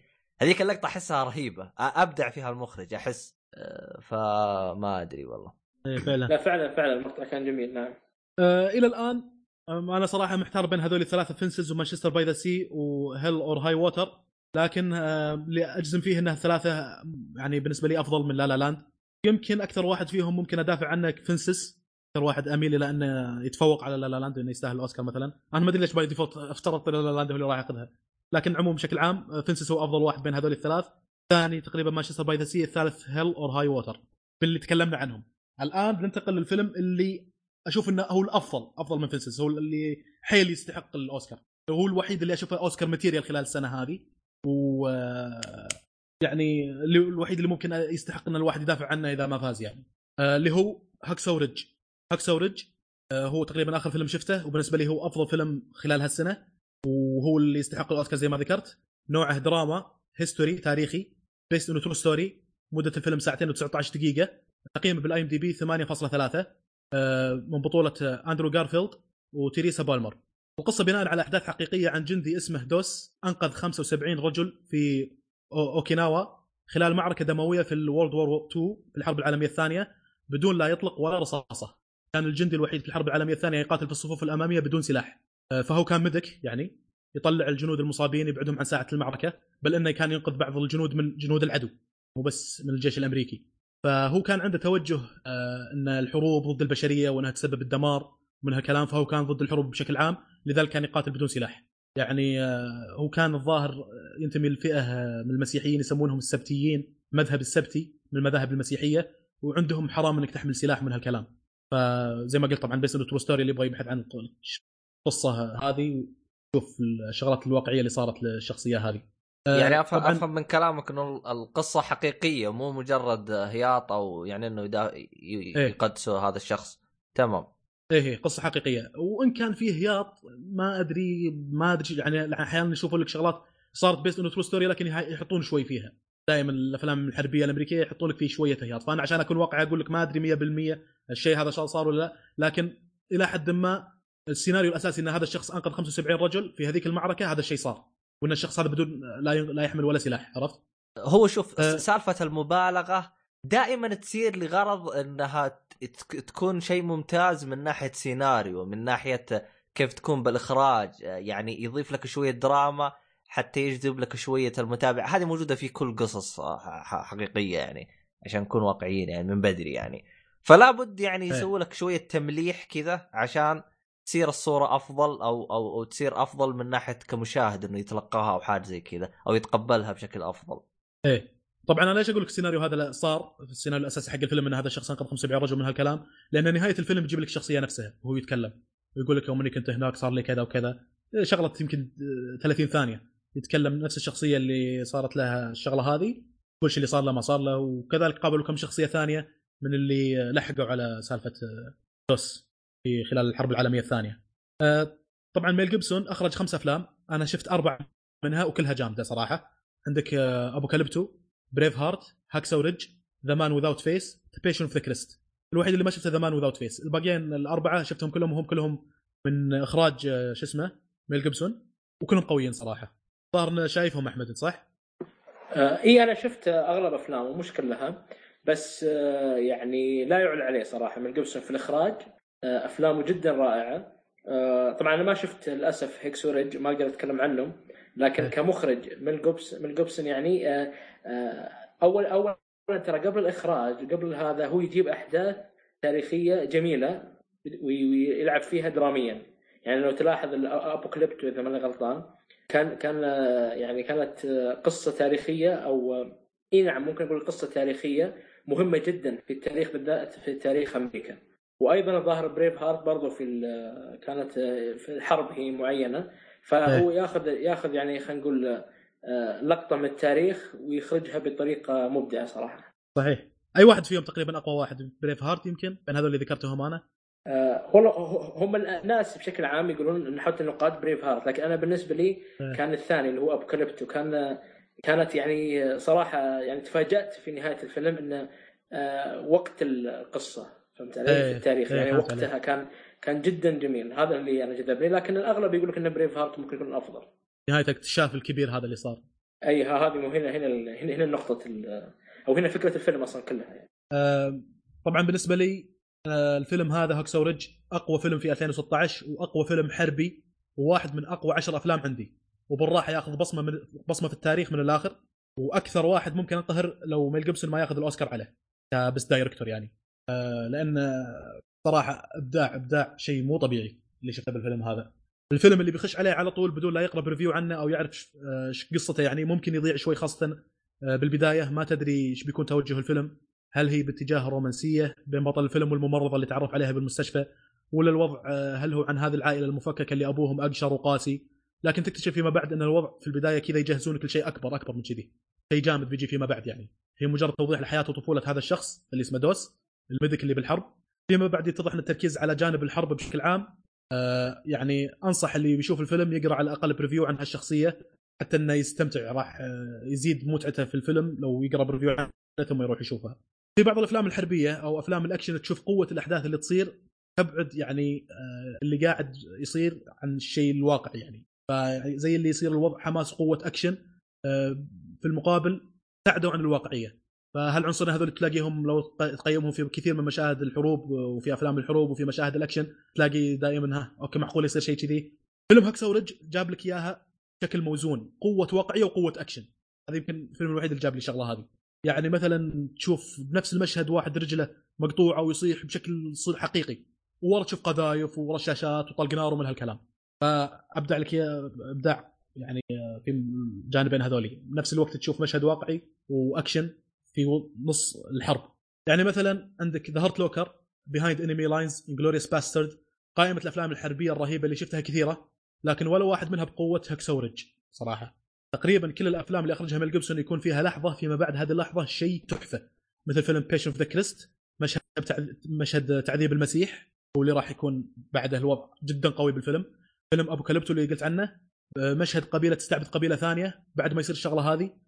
بهالفيلم اللحظه يعني بهاللحظه هذه الشغلات اللي بعد الفيلم تكون جامده جدا الى نهايه الفيلم. ففيلم هاكساو ريدج اللحظه اللي يقول فيها قائد الجيش الامريكي This is هاكساو ريدج، شوف زي الجبل عليه سلالم من حبال، وواضح ان الوضع فوق فوق الحبال هذه فوق الجبل هذا في حرب حاميه الوطيس، قذايف ونار وطق رشاشات، وتشوف السماء مظلمه من الدخان الاسود الكثيف اللي يطلع من طق النار.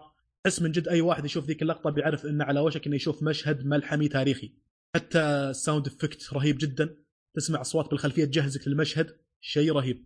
في كثير من اللقطات بهالفيلم لاحظ انه يكسر رتم الافلام الحربيه يعني يعني الوضع مو بس طلق ومسدسات ورشاشات والجيش الامريكي يعاني عشان يحقق المجد ومن هالكلام، لا هنا تشوف لقطات خارجه عن المالوف. تشوف مثلا واحد يقتل واحد ثاني ويستخدمه كانه درع، ولا واحد تطيح قنبله جنبه وهو يعشق الرشاش مثلا فتشوفه منك وما يدري ايش يبدي.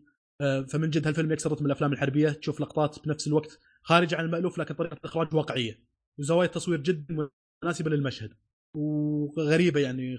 تشوف واحد مثلا يطعن واحد في بطنه ويحط في بطنه قنبلة ويدفه، يسوي لك إياها بشكل سريع، وما أقول لك إياها تحس إنها لقطة غبية أو مقحمينها قحام، لا جاية بشكل سموذ واقعية منسجمة مع الإخراج ومع زوايا التصوير.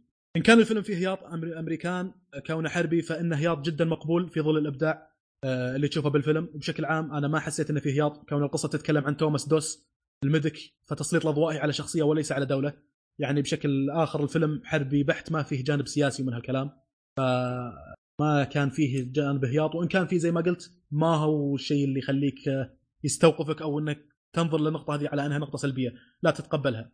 قصة أوكي صارت بالشكل هذا، تسليط الأضواء على شخصية دوس هذا اللي تبي تعرف شلون مر خلال المعركة هذيك، المعركة حامية الوطيس اللي بين الجيش الأمريكي والجيش الياباني، اللي صار لو كيف أنقذ هذول الناس. فكانت جدا قصة محبوكة وإخراج جدا رهيب.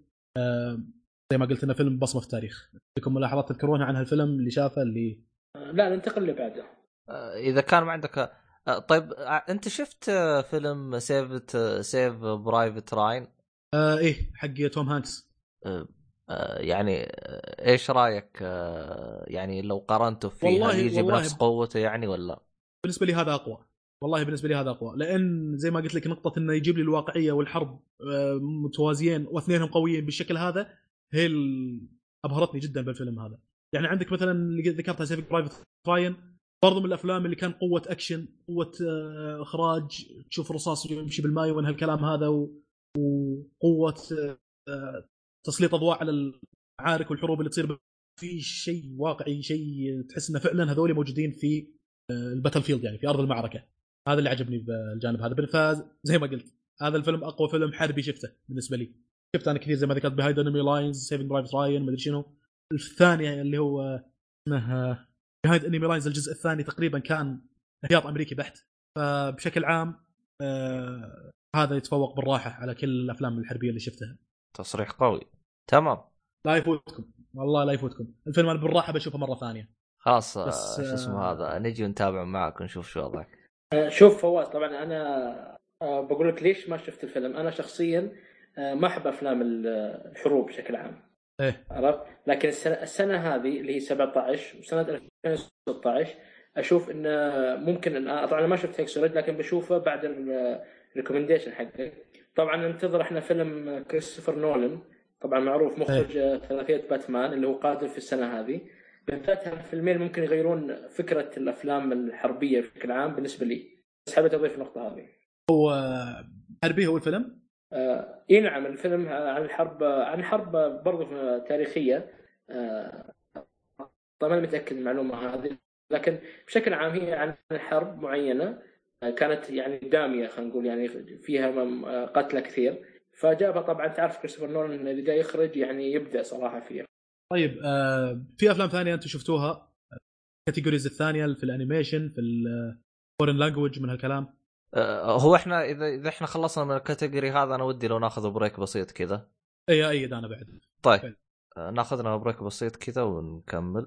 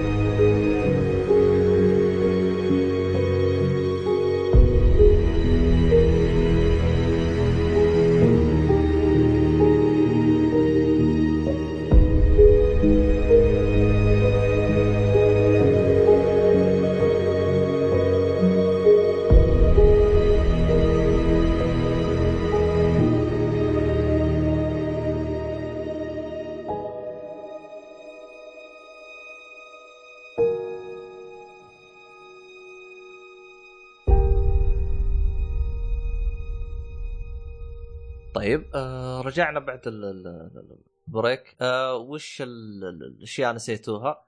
في بعد من الافلام زوتوبيا.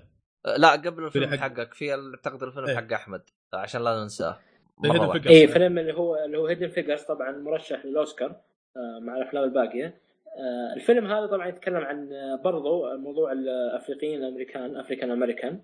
آه طبعا في في الزمن اللي كان بدات آه حركة الأفريقيين في أمريكا والتحرر عن العبودية تقريبا في الخمسينات وفي بداية الستينات. كان طبعا فيلم عن ناسا، وكانت ناسا معروفة بالفضاء، وكانت كان وقتها اللي هو روسيا طبعا أطلقت أول صاروخ للفضاء، وكانت أمريكا في هذا الوقت كانت فاشلة مش قادرة توصل الصاروخ حقهم للفضاء برا الكرة الأرضية. فباختصار ما ودي يعني اخرب عليكم الفيلم، بس باختصار انه برضو موضوع الاقليه والموضوع الافريقي امريكا موجود في هالفيلم، بحيث انه يعني وخلاص الثلاث هذولي اي ان هم ما اثروا على عمليه اطلاق الصاروخ الى الفضاء اللي هو الابولو، اتوقع اسمه ابولو، معروف طبعا اول صاروخ اطلق في امريكا، ان هم كان لهم دخل في مساعده رواد الفضاء انه يطلعون برا كوكب الارض. طبعا هذول ثلاثه اساس انهم مدرسات رياضيات او انهم عالمات رياضيات. آه لا هو مش مدرسات، هو اللي اللي فهمته من الفيلم انه في هذه الحقبه كان آه كانوا يستخدمونهم كحاسبات في وقتها. طبعا ما كان في آلات حاسبه خلينا نقول، فاذا آه. واحد يبغى يحسب ارقام آه معادلات بس يكلم يكلم, يكلم مديرتهم خلينا نقول. طبعا مديرتهم هي بيضه تكون آه. وقتها، فترسل يرسلون للقسم الفلاني واحدة من هذول الأفريكان أمريكان بحيث أن تروح وتسوي تدقق لهم الحسابات والارقام. تحس انه تطرقوا لهالموضوع او انه مقصود ان تكون مديرتهم بيضة وشوفوا هذول المساكين قاعد يعانون محاسبات؟ طبعا طبعا مثل ما قلت لك هم استغلوا الفكره هذه. قامت قامت تنافق عليهم واحده عليهم على البيض، يعني انه ليش ليش يكون ابيض، لازم يكون في سوبرفايزر من السود، حاجه زي كذا. موضوع طبعا الله يعزكم الحمامات كانت اول للبيض وللسود، طرقوا بنقاط كثيره موضوع البحث. والسبب الرئيسي طبعا مش عشان ناسا وما ناسا، السبب الرئيسي انه وقت إطلاق الصاروخ كان فعلا وقت خلينا نقول صحوة الأفريقيين في أمريكا. إيه. بدأ من حقوقهم من هالكلام. إيه بدأ تجمهر، وإنه ممكن تذكر موضوع الامرأة اللي في في الباص أول واحدة تجلس، معروف إيه. في الباصات العامة ما يجلسون هم، لازم يكونوا واقفين، حرمة رجال عجوز ما لي دخل فيكم، أنت أسود ما ما تجلس. فهذه كانت بداية الصحوة حقتهم أو يعني الحركة خلينا نقول حركتهم ضد العنصرية. في نفس الوقت كان موضوع ناسا وإطلاق أول صاروخ في أمريكا. طبعا هذا باختصار الفيلم. الفيلم صراحة مشوق، اللي اللي يحب ناسا يحب موضوع الصواريخ والفضاء وما الفضاء صراحة جدا جميل، لكن غلب على الفيلم هو موضوع العنصرية أكثر من إنه يتكلمون عن الفضاء. بس ستيل الفيلم مشوق، يعني أنصحك إنك تشوفه، بس مش لا يعني ما هو أوسكار، ما هو فيلم للأوسكار صراحة. بس الترو ستوري هو ولا؟ آه اي يعني ترو ستوري. طبعا هم ثلاث شخصيات، آه، ثلاثه كلهم شغالين في ناسا، كل واحده طبعا تشتغل في قسم معين في في ناسا، مش مع بعض يعني، لكن هم اصحاب على اساس انهم اصحاب. وبس ترو ستوري بس آه يعني آه كيف اقول لك ان هم يقولون الشخصيات هذه ايضا حقيقيه كانت موجوده في آه هذا الوقت. والله السالفه هذه من زمان، سالفه الحرب التقنيه بين امريكا وروسيا، ان احنا افضل لا احنا افضل، هذول يقدروا يتفوقوا عليهم من الجانب العسكري وهذول يقدروا يتفوقوا عليهم من الجانب العلمي ومن هالكلام. فكويس ان الواحد يسجل على الفيلم هذا ممكن بس يشوف اي اي يعني من هالناحيه قلت لك، يعني حتى موضوع دخول الكمبيوتر في للعالم، يعني في في حقائق حلوه علميه جميله، يعني اللي اللي اهتم للشغلات هذه انا اشوف ان انصح انه صراحه يشوفه. لكن هل هو فيلم اوسكار؟ صراحه من نظري لا، يعني ما ما هو فيلم الاوسكار صراحه، ولا حتى الممثلين تمثيلهم كان عادي، يعني فيلم مسلي، يعني هذا اللي مسلي ايه مسلي ومفيد، يعني من ناحيه معلومات راح تستفيد من المعلومات اللي في الفيلم. في جانب علمي كويس تطرقوا له، يعني اي جانب علمي، الحسابات مثل ما قلت قبل شوي، اه. الصاروخ والشغلات هذه، واول دخول الكمبيوتر في ناسا اللي هو الاي بي ام، طبعا معروف الاي بي ام. في نقاط حلوه صراحه اللي اللي مثل ما قال شرف انه مسلي الفيلم. في نقطة يعني ما أدري إذا أنت عندك علم فيها، أنت جالس تقول هم يحسبوا، هل كانوا يستخدموا حقة الصينيين هذه الخشبة هذه؟ ما أعتقد الصينيين كانوا يستخدموها بكثرة، ما ما في حاسبة على ذاك الوقت ولا؟ أه لا أنا اللي فهمت إنه إنه يعتبرون هذه المرأة اللي تجيهم للقسم إن هي الحاسبة، فهمت علي؟ يعني هم يجيبونها عشان تسوي لهم حسابات، يعني هي الآلة باختصار، يعني إن الحرمة هذه اللي جات القسم معناتها هي الآلة تبعنا، فنعطيها الأرقام، أعطيها المعادلات يتحلها باختصار. أه، تمام. في نقطة أنت ذكرتها أنه كان فيها جانب العنصرية، هل تحس أنه خرب متعتك للفيلم؟ يعني زودوها شوي؟ أه، طبعا أنا ما أقول لك زودوها، لكن هم أبطال الفيلم، يعني هم أبطال الفيلم أصلا أفريكان أمريكان، فهم مبني عليهم يعني. لكن هل زودوها؟ لا صراحة ما زودوها. الفيلم قلت لك الفيلم يستاهل أن تشوفه، ما في ما في لا ما في زياده، ما في ما في استغلال للنقطه هذه في الفيلم، لانه زي ما قلت لك جاب معلومات عامه عن الصاروخ، عن الكمبيوترات، عن ال... يعني جميع النواحي موجوده في الفيلم، جميل جدا. ولا ولا هو ولا, ولا الموضوع هذا ما طغى يعني على الباقي باختصار. تذكرون عن الفيلم ولا نشوف زوتوبيا؟ لا ننتقل للفقره الثانيه. الفقره الثانيه افلام الانيميشن تقريبا. أه وال... طبعا انا على فكره بالافلام كذا قبل انتقل الانيميشن، ليون شكله فيلم واعد ورهيب، لكن للاسف انا ما شفته كامل لسببين تقريبا. السبب الاول انه ما كان في وقت، السبب الثاني اني افضل ان الفيلم مثل هذا يشاف بجوده افضل من الجوده اللي انا لقيتها. الجوده اللي لقيتها تقريبا دي في دي رب من المواقع هذه اللي تابع فيها افلام ومترجم، ما كان جوده كويسه صراحه، والفيلم رهيب، قلت لا يبقى خله هذا يشاف قاعده وكذي. والفيلم يتكلم عن ياهل راح مع اخوه المدينه في الهند وضاع الياهل هذا، ولقى نفسه في كلكدا. كلكدا مدينه بالهند تبعد مدري كم عن المدينه اللي هو كان مع اخوه، فضاع ضياعان قوي شوفه يكسر الخاطر بسكين. فالى هنا وصلت انا تقريبا بالفيلم. عاد بعدين بالبريفيو حق الفيلم لما بتقرأ عنه يقول لك انه تبنوه عائله استراليه ومن هالكلام، ولما يكبر الولد راح يرجع يبحث عن اهله. فالفيلم فيه تفاصيل عن قصه الولد هذا وبيس انه ترو ستوري، فكويس. الظاهر انه فيلم انتاج امريكي على ما اعتقد، لانه كان موجود من الكاتيجوري حق البست بيكتشر، بس ظاهر احداث الفيلم صار في الهند ومن هالكلام. فيلم كويس انصح بمشاهدته صراحه. وهذا تقريبا في الكاتيجوريز هذا. نشوف حال الانيميشن. الانيميشن في زوتوبيا شايفينه كلنا تقريبا. انا يمكن افضل شغلتين عجبني في هذا الفيلم وبعض الوصلات الغنائيه اللي تغنيها شاكيرا، غزال الشخصيه اللي تغني هذه مغنيه تقريبا كانت في الفيلم. هذا جانب ميوزيكال تقريبا الفيلم، لكن كان بسيط جدا. فيلم انيميشن اساسا كان في يمكن وصلتين غنائيات او شيء زي كذا، فكان كويسه. شغله ثانيه عجبتني فيه الشخصيات المضحكه اللي بالفيلم صراحه.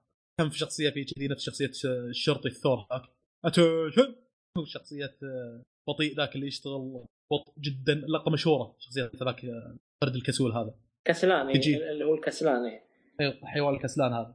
يقولوا له اختم على هذه، يقعد له عشر دقائق يلا يختم، ولما تقول له شغله بعد خمس دقائق يستوعب يشوف يبدا يبتسم شوي شوي. طبعا طبعا هذا مثال للدوائر الحكوميه يعني عندهم. إيه. طبعا عندهم نفس المشكله، هي بطء في في المعاملات. يمكن ام المعامله خيسها عندك اسبوعين ثلاث الموظفين اللي يشتغلون نفس هذا ها.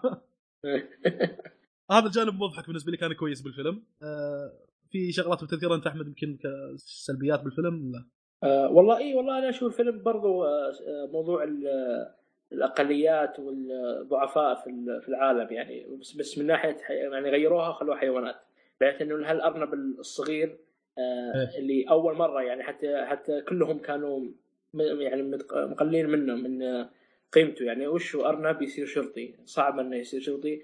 حتى حتى الفيلم في البدايه تلاحظ انه اول ما جاء جاء الأرنب هذه او الأرنب جاء المدينه طول عطوه بس موضوع المخالفات، المواقف من المواقف البدايه، بحيث انه هو يعني انه انه هل كائن او هذا المخلوق مستحيل انه يكون شرطي مثلنا يعني.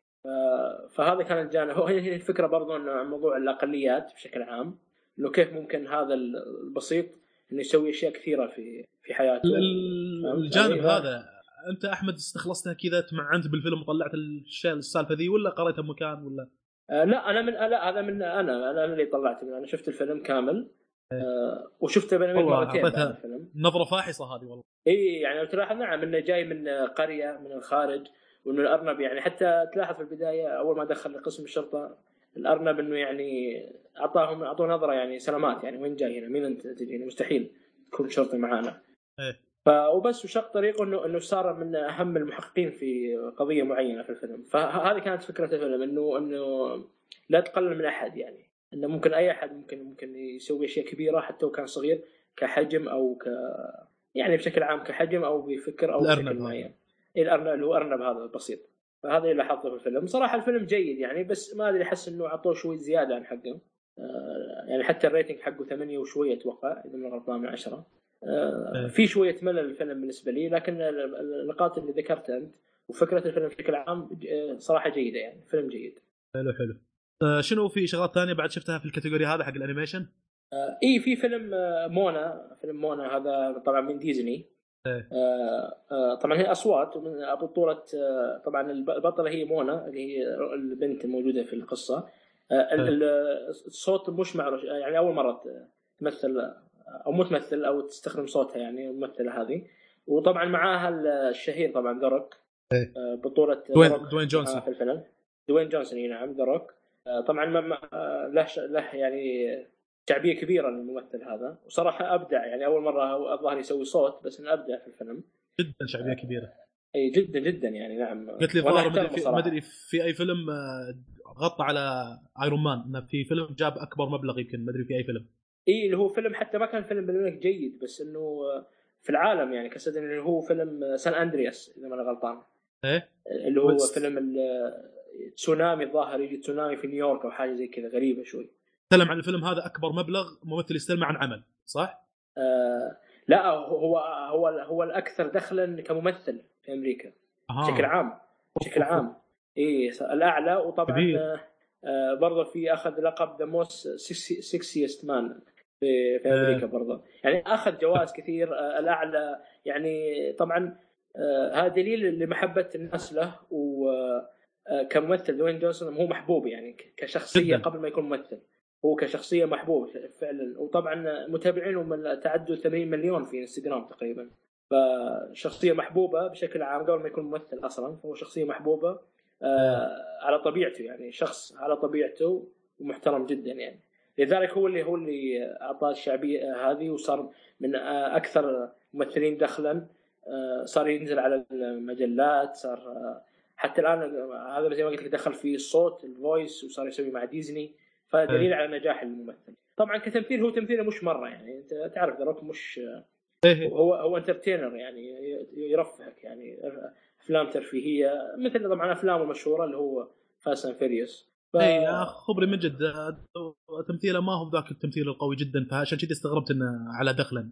اي لا بس يظل وجود كثير من الشعبيه شعبيه قويه يعني مثل دوين هذا اللي هو عفوا روبرت داوني جونيور حق ايرون مان إيه. برضو يعني هو تمثيله حلو واحلى، لكن برضو ككوميديا وشعبيه بس فقط وليس كتمثيل يعني. هو موجود في فاست اند فيريوس الجديد ولا اي؟ موجود موجود، هو من الرئيسيين موجودين يعني في الفيلم فاست ايت The Fate of Furious أتوقع اسم الفيلم الجديد، راح ينزل قريبين. نرجع موضوع مونا طبعا يمكن نتكلم عنه الانيميشن. طبعا هو الانيميشن هو موفي انيميشن لديزني، اقدر اقول في البدايه انه هم حاولوا يعيدوا فكره فروزن شور بطريقه مختلفه يعني، لكن ما ما نجح طبعا. مثل هو بشكل عام افلام ديزني دائما تكون ناجحه، لكن بالذات الفيلم هذا ما كان ناجح مثل فروزن. غنائي طبعا، الفيلم غنائي يتكلم عن طبعا هو هو شويه يعني في خرافه شوي، لكن بشكل عام يتكلم عن اهل هاواي يعني شعب هاواي والمناطق هذه والجزر بشكل عام. يتكلم عن انسان اللي هو طبعا ذروك موجود في الفيلم او صوت ذروك في الفيلم، تبنوا آلهة معينه وعطوه قوه ورجعوا للارض، يقابل حرمه يعني او بنت صغيره تحاول تنقذ العالم بطريقة أو بأخرى، فيتحدوا مع بعض ويمشون في البحر أو المحيط يحاولون. هذا باختصار الفيلم.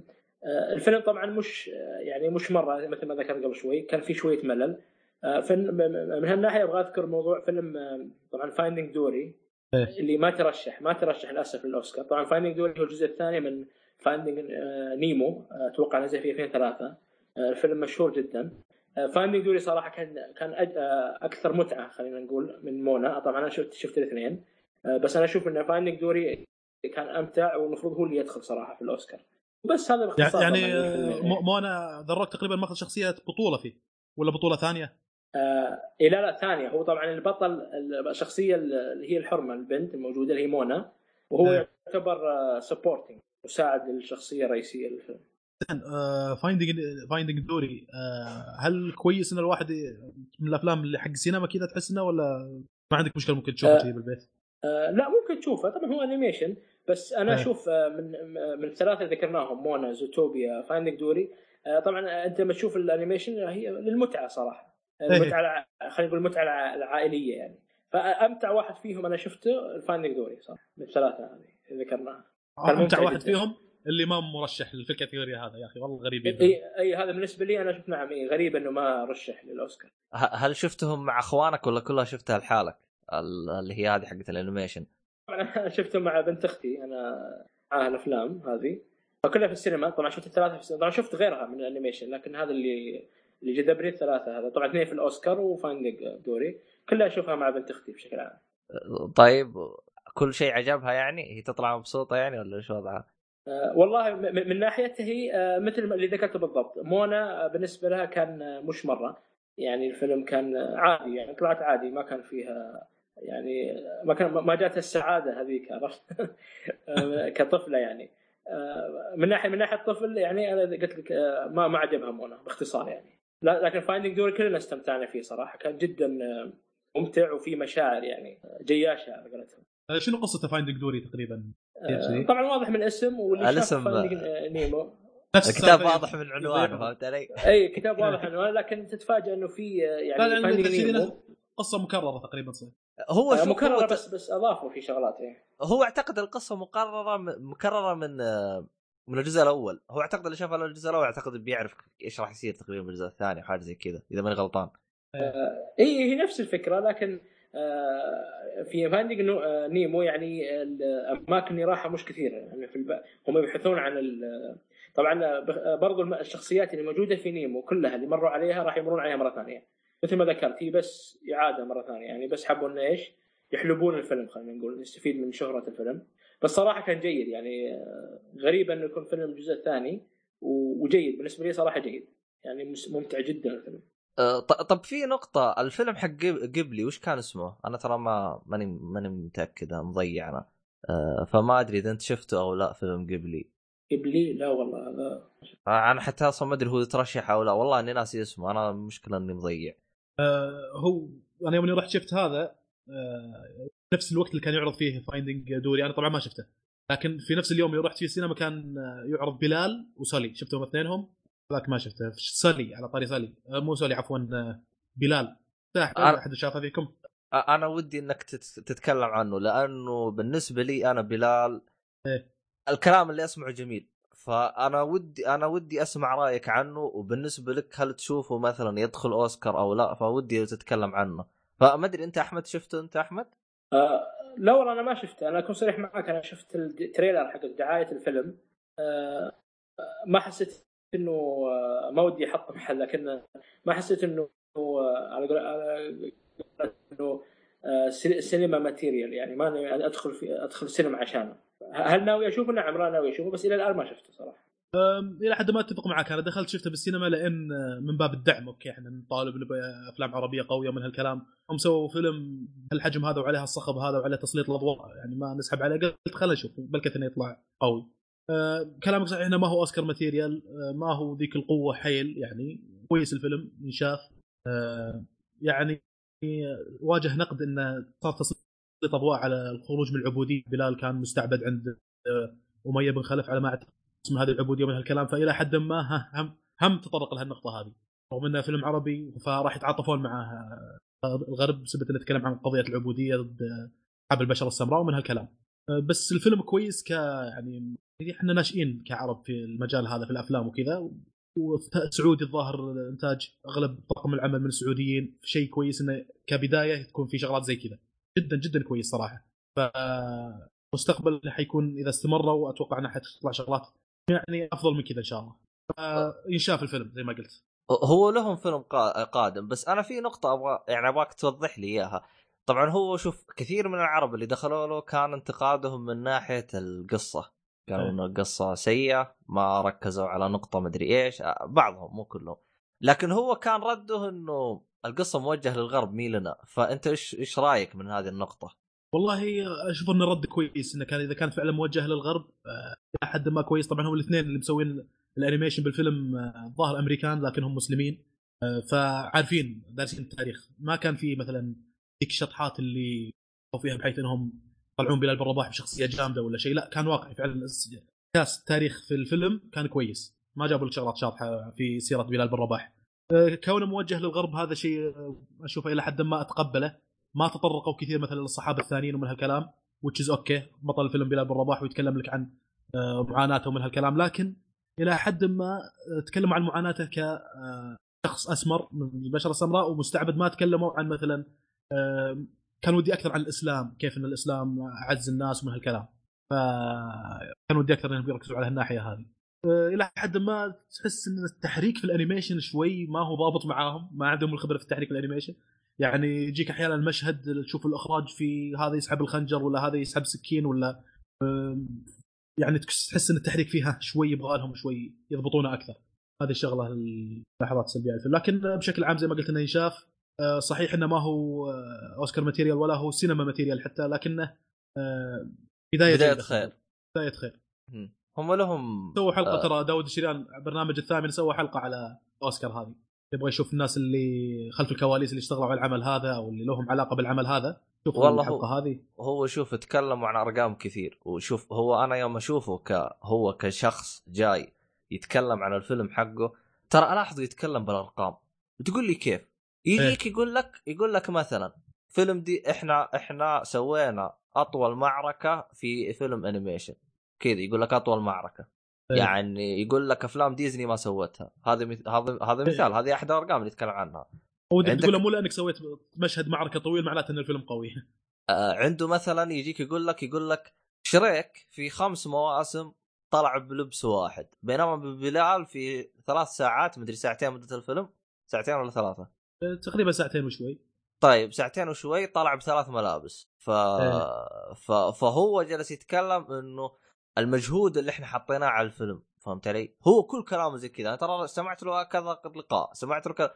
الفكرة اللي هو بيوصلها يعني هو فكرته إنه أنا ما هو موجه للإسلام، لأنه إحنا نريد نعرف بلال، نريد نعرف إنه بلال أحد المبشرين في الجنة، نعرف إحنا إيش المعاناة اللي صار فيها الإسلام، وزي و... و... ما تقول عارفين هذه الأمور. فهو هدفه إنه يثير صحابي فيخلي الغرب ينتبهوا له ويبحث عنه، حتى كثير يعني يعني أنت من ضمنها قلت في أشياء كثير ما أتكلم عنها. فهو قال أنا هدفي فقط أعرفهم على الشخصية، تبي تبحث عنه روح اقرأ عنه بكتب، فهمت علي؟ في كتب كثير راح أتكلم عنه، فهمت علي؟ فهدفه نوعا ما لا بأس فيه، إنه هو فقط يعلمك إنه ترى عندنا شخصية كذا كذا كذا، باقي التفاصيل روح ابحث عنها أنت من نفسك إذا أنت مهتم. لا بأس فيها الفكرة حقت. أنا ما كنت أصلا حاط إنه أنا أكون صريح معاك، أنا كنت خا يعني كنت حاط أضعف الإيمان يكون سيء، لكن الأرقام اللي سواها والأمور اللي سواها أشوفها جيدة كأول عمل كأول عمل عمله عمله القادم نتكلم عنه. أنا أشوف إنه ممكن يثير الانتباه لنا أكثر، راح يكون في تركيا، فشكله راح يكون عمل ممتاز يعني. فنشوف إحنا هو راح يتكلم عن الثقافات اللي كانت في تركيا و... وإحنا الآن أمور كثيرة يعني، قال ثقافات ما ما راح نتوقعها أنها كانت موجودة من زمان يعني، من عهد من فترة طويلة، وتوها توها تكون موجودة عند الغرب بس إحنا تونا ندري عنها، وهي كانت موجودة عندنا في الإسلام والكلام. تكلم عن أمور كثيرة، فمتحمس للقصة اللي بتكلم عنها، لأن أنا ماني عارف أنا وش الأمور اللي بتكلم عنها، فممكن القصة راح يتكلم عنها في الفيلم الجديد راح تكون شيء يشدنا، لأن ممكن بالنسبة لي أتكلم عن نفسي ما ما أعرفها. ف ويعني يعني... بالنسبة لبلال مو الشغلات اللي إحنا قلناها إنك كنت تطرقت للإسلام وتطرق له، ما قلت ما تتكلم عنه، تكلم عنه لكن بشكل بسيط، لكنك ما تكلمت عنه بشكل أعمق وكذا. ليه؟ لأن زي ما قلت أنت أن الفيلم كان موجه للغرب، فلذلك هالشيء زي اللي يثير الفضول إنه ودك تشوف آراء الغرب. شافه واحد أمريكي كذا شاف الفيلم، ودي أنا أسأل صراحة أقول له شفت فيلم بلال شو رأيك فيه؟ شو الانطباع اللي جاك؟ كويس مو كويس؟ من هالكلام. فهم راح يعطونك أفضل انعكاس كونه موجه للغرب، هم ممكن يعطونك أفضل كومنتس، أفضل تعليقات وردود أفعال عن الفيلم هذا. أه لكن ب... بس أنت شفتهم دبلج؟ أنك بداية شيء كويس. أنت شفتهم مترجم مو دبلج؟ لأنه هو ترى صار له دبلجة بعدين، فما أدري إيش وضعهم. أنا استغربت هو هو لأنه كان طابقين للغرب، فالدبلجة جت بعدين يعني، زي ما أنت ش... زي ما أنت شفت شفتهم مترجم بعدين هم حطوا الدبلجة. فما أدري هذا يثبت إنه للغرب، نخلوه باللغة الإنجليزية أول مترجم. هو هو أطلقوه في، بس هو حسب كلامه إنه آراء الغرب منه كانت إيجابية يعني، فما هو أصلا حتى تدقيق ما دقق على الآراء العربية، وحتى لو دقق ما أطلق عندنا أول شيء، أطلق عندهم بعدين جانا إذا ماني غلطان، ممكن أكون غلطان بس أنا حسب ما أتذكر إنه أطلق الفيلم في عندهم. عموما ما نبغى نطلع من الأوسكار، فخلي الموضوع هذا على جنب. إيه في خلاص الكاتيجوري هذا حق الأنيميشن. أحب أذكر شيء بعد طرق عن الأفلام اللغة الأجنبية foreign language. صراحة إيه شفت إيه في فيلم واحد شفته في الكاتيجوري هذا، رغم أن الكاتيجوري هذا من الكاتيجوريات المفضلة عندي صراحة، لأنك هنا تشوف النقد حقيقته يعني، ولأنك تتكلم عن أفضل أفلام مو أمريكية بلغة ثانية، فتشوف منافسة قوية، فتشوف يختاروا لك أفضل شيء من العالم كله باستثناء أمريكا، فغالبا تجيك شغلات جامدة. الفيلم اللي شفته اسمه أمان كولد أوف، سويدي. قصة الفيلم إنه واحد كان رئيس بلدية في حي من الأحياء الريفية كذي، ما هي داخل مدينة، حي ريفي، وفصل من المنصب هذا، والآدمي ما عنده ذيك الشغلات في الحياة اللي ممكن يعيش عشانها، فاش أسوي؟ قال بروح أنتحر. قصة غريبة طبعا يعني. أنا قبلها قاري بفترة أن السويد من أعلى الدول في نسبة الانتحار، فيوم شفت الفيلم هذا قلت ويا كذي هذا اللي عايشين، شو الحياة هذه؟ واحد ما عنده أي هدف، ما عنده أي شيء، هذا يروح ينتحر. بس من جد شيء مأساوي. بس بعدين تقريبا في الفيلم راح نوعا ما يوضح لك شغل جوانب ثانية، مو بس لأنه فصل من منصبه راح ينتحر، في شغلات ثانية بالفيلم خلت الإنسان هذا يصير مأساوي بالشكل هذا. ما أقول تعذر أنه يروح ينتحر، لكن لا يعني منطقيا أنه صار دسبرت بسبة أنه تعرض للظروف هذه. is make sense للقصة أكثر. طبعا الفيلم يمكن يناسب احمد شوي لانه فيه فولفو، تطرقوا لسياره فولفو كونها سويديه وكذا موديل سياره فولفو من الثمانينات تقريبا.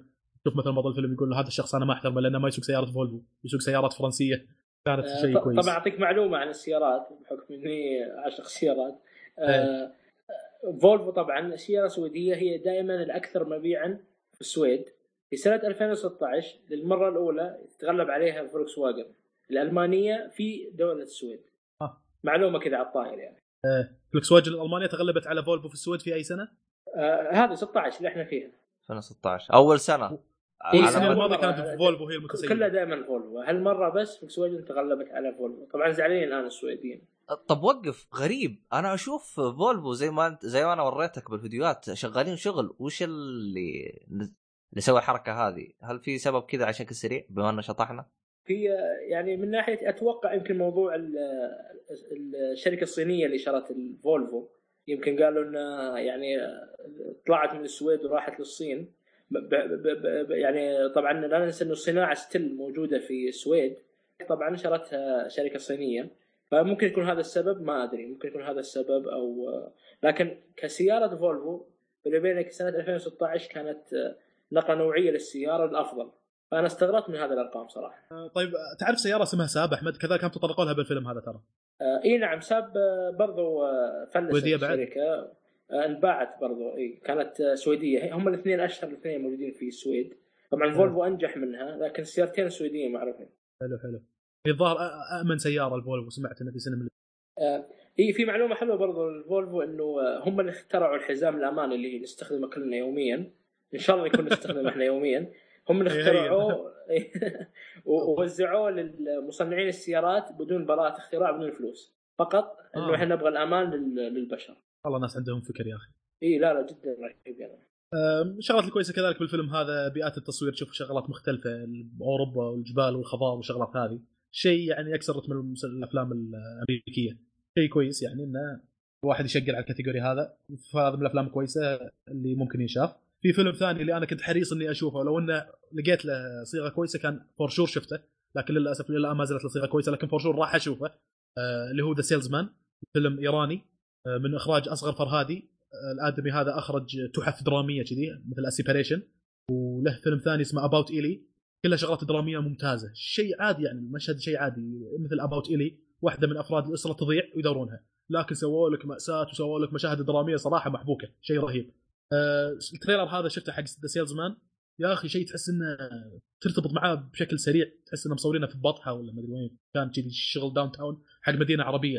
هذا اللي عجبني بالفيلم، وما أدري شنو والله قصته، لكن فور شور زي ما قلت إن أنا راح أشوفه، لأن ناقش على منافس على الأوسكار، ومن أصغر فرهادي هو المخرج، أكيد راح يكون شيء قوي يعني. طيب إحنا تقريبا خلصنا كل شيء، في أحد عنده شيء؟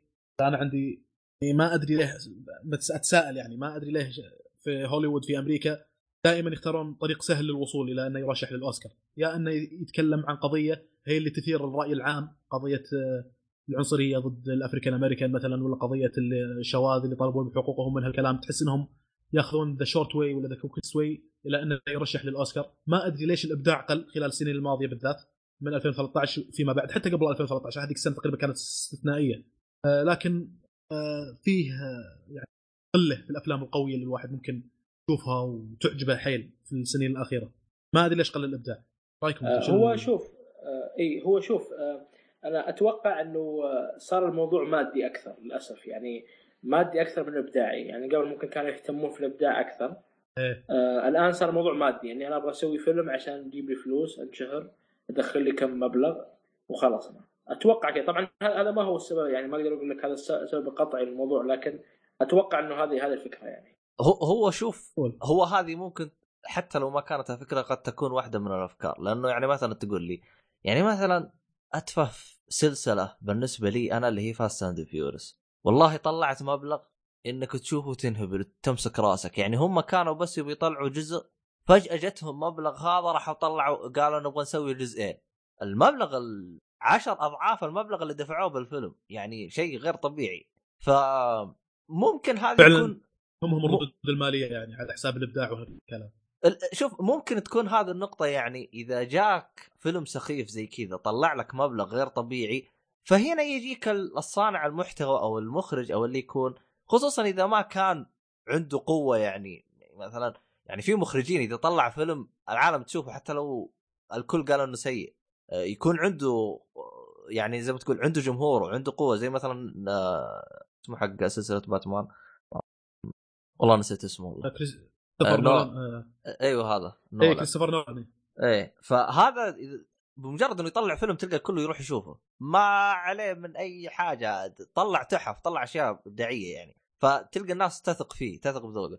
بينما المخرج اللي زي ما تقول وسط من وجهة نظري انا، تحس يقول لك يا شيخ انا جربت كذا جربت كذا ما نفع، خلنا نجرب اي شيء، فهمت علي؟ شوف لنا اي حاجة من هذا. غير كذا احس بعض الممثلين بعضهم ما ادري اذا كانوا بزياده او لا، يا اخي تحسه ما يفكر بالسيناريو. يعني عندك مثلا من الممثلين اللي يفكر بالسيناريو آه اللي هو عندك مثلا آه حق آه هينوبل الفيلم، ايش اسمه هذاك الشايب؟ توني هوبكنز. توني هوبكنز انثوني هوبكنز مو توني انثوني آه هذا يعني لو تدقق هو يدقق بالسيناريو ويحاول يجسد الشخصيه ومن الكلام هذا، لكن لو دقق افلامه بسيطه، ترشح الأوسكارات وكل شيء تمام يعني في التسعينات، بس بعدين تحس أعماله بدأت تقل، لأنه تحسه هو يهتم ب زي ما تقول بنوع سكريبت بنوع الأمور هذه. فهذا أحس الممثل هذا من وجهة نظري أنا يتعب المخرج، فالمخرج يقول له مع السلامة لا تجيني، أعطيني واحد أي شيء سبك أنا أحطه ويجي يمشي ويطلع لي ما يتعبني يعني مرة. فأحس ممكن هذه تكون أحد الأسباب.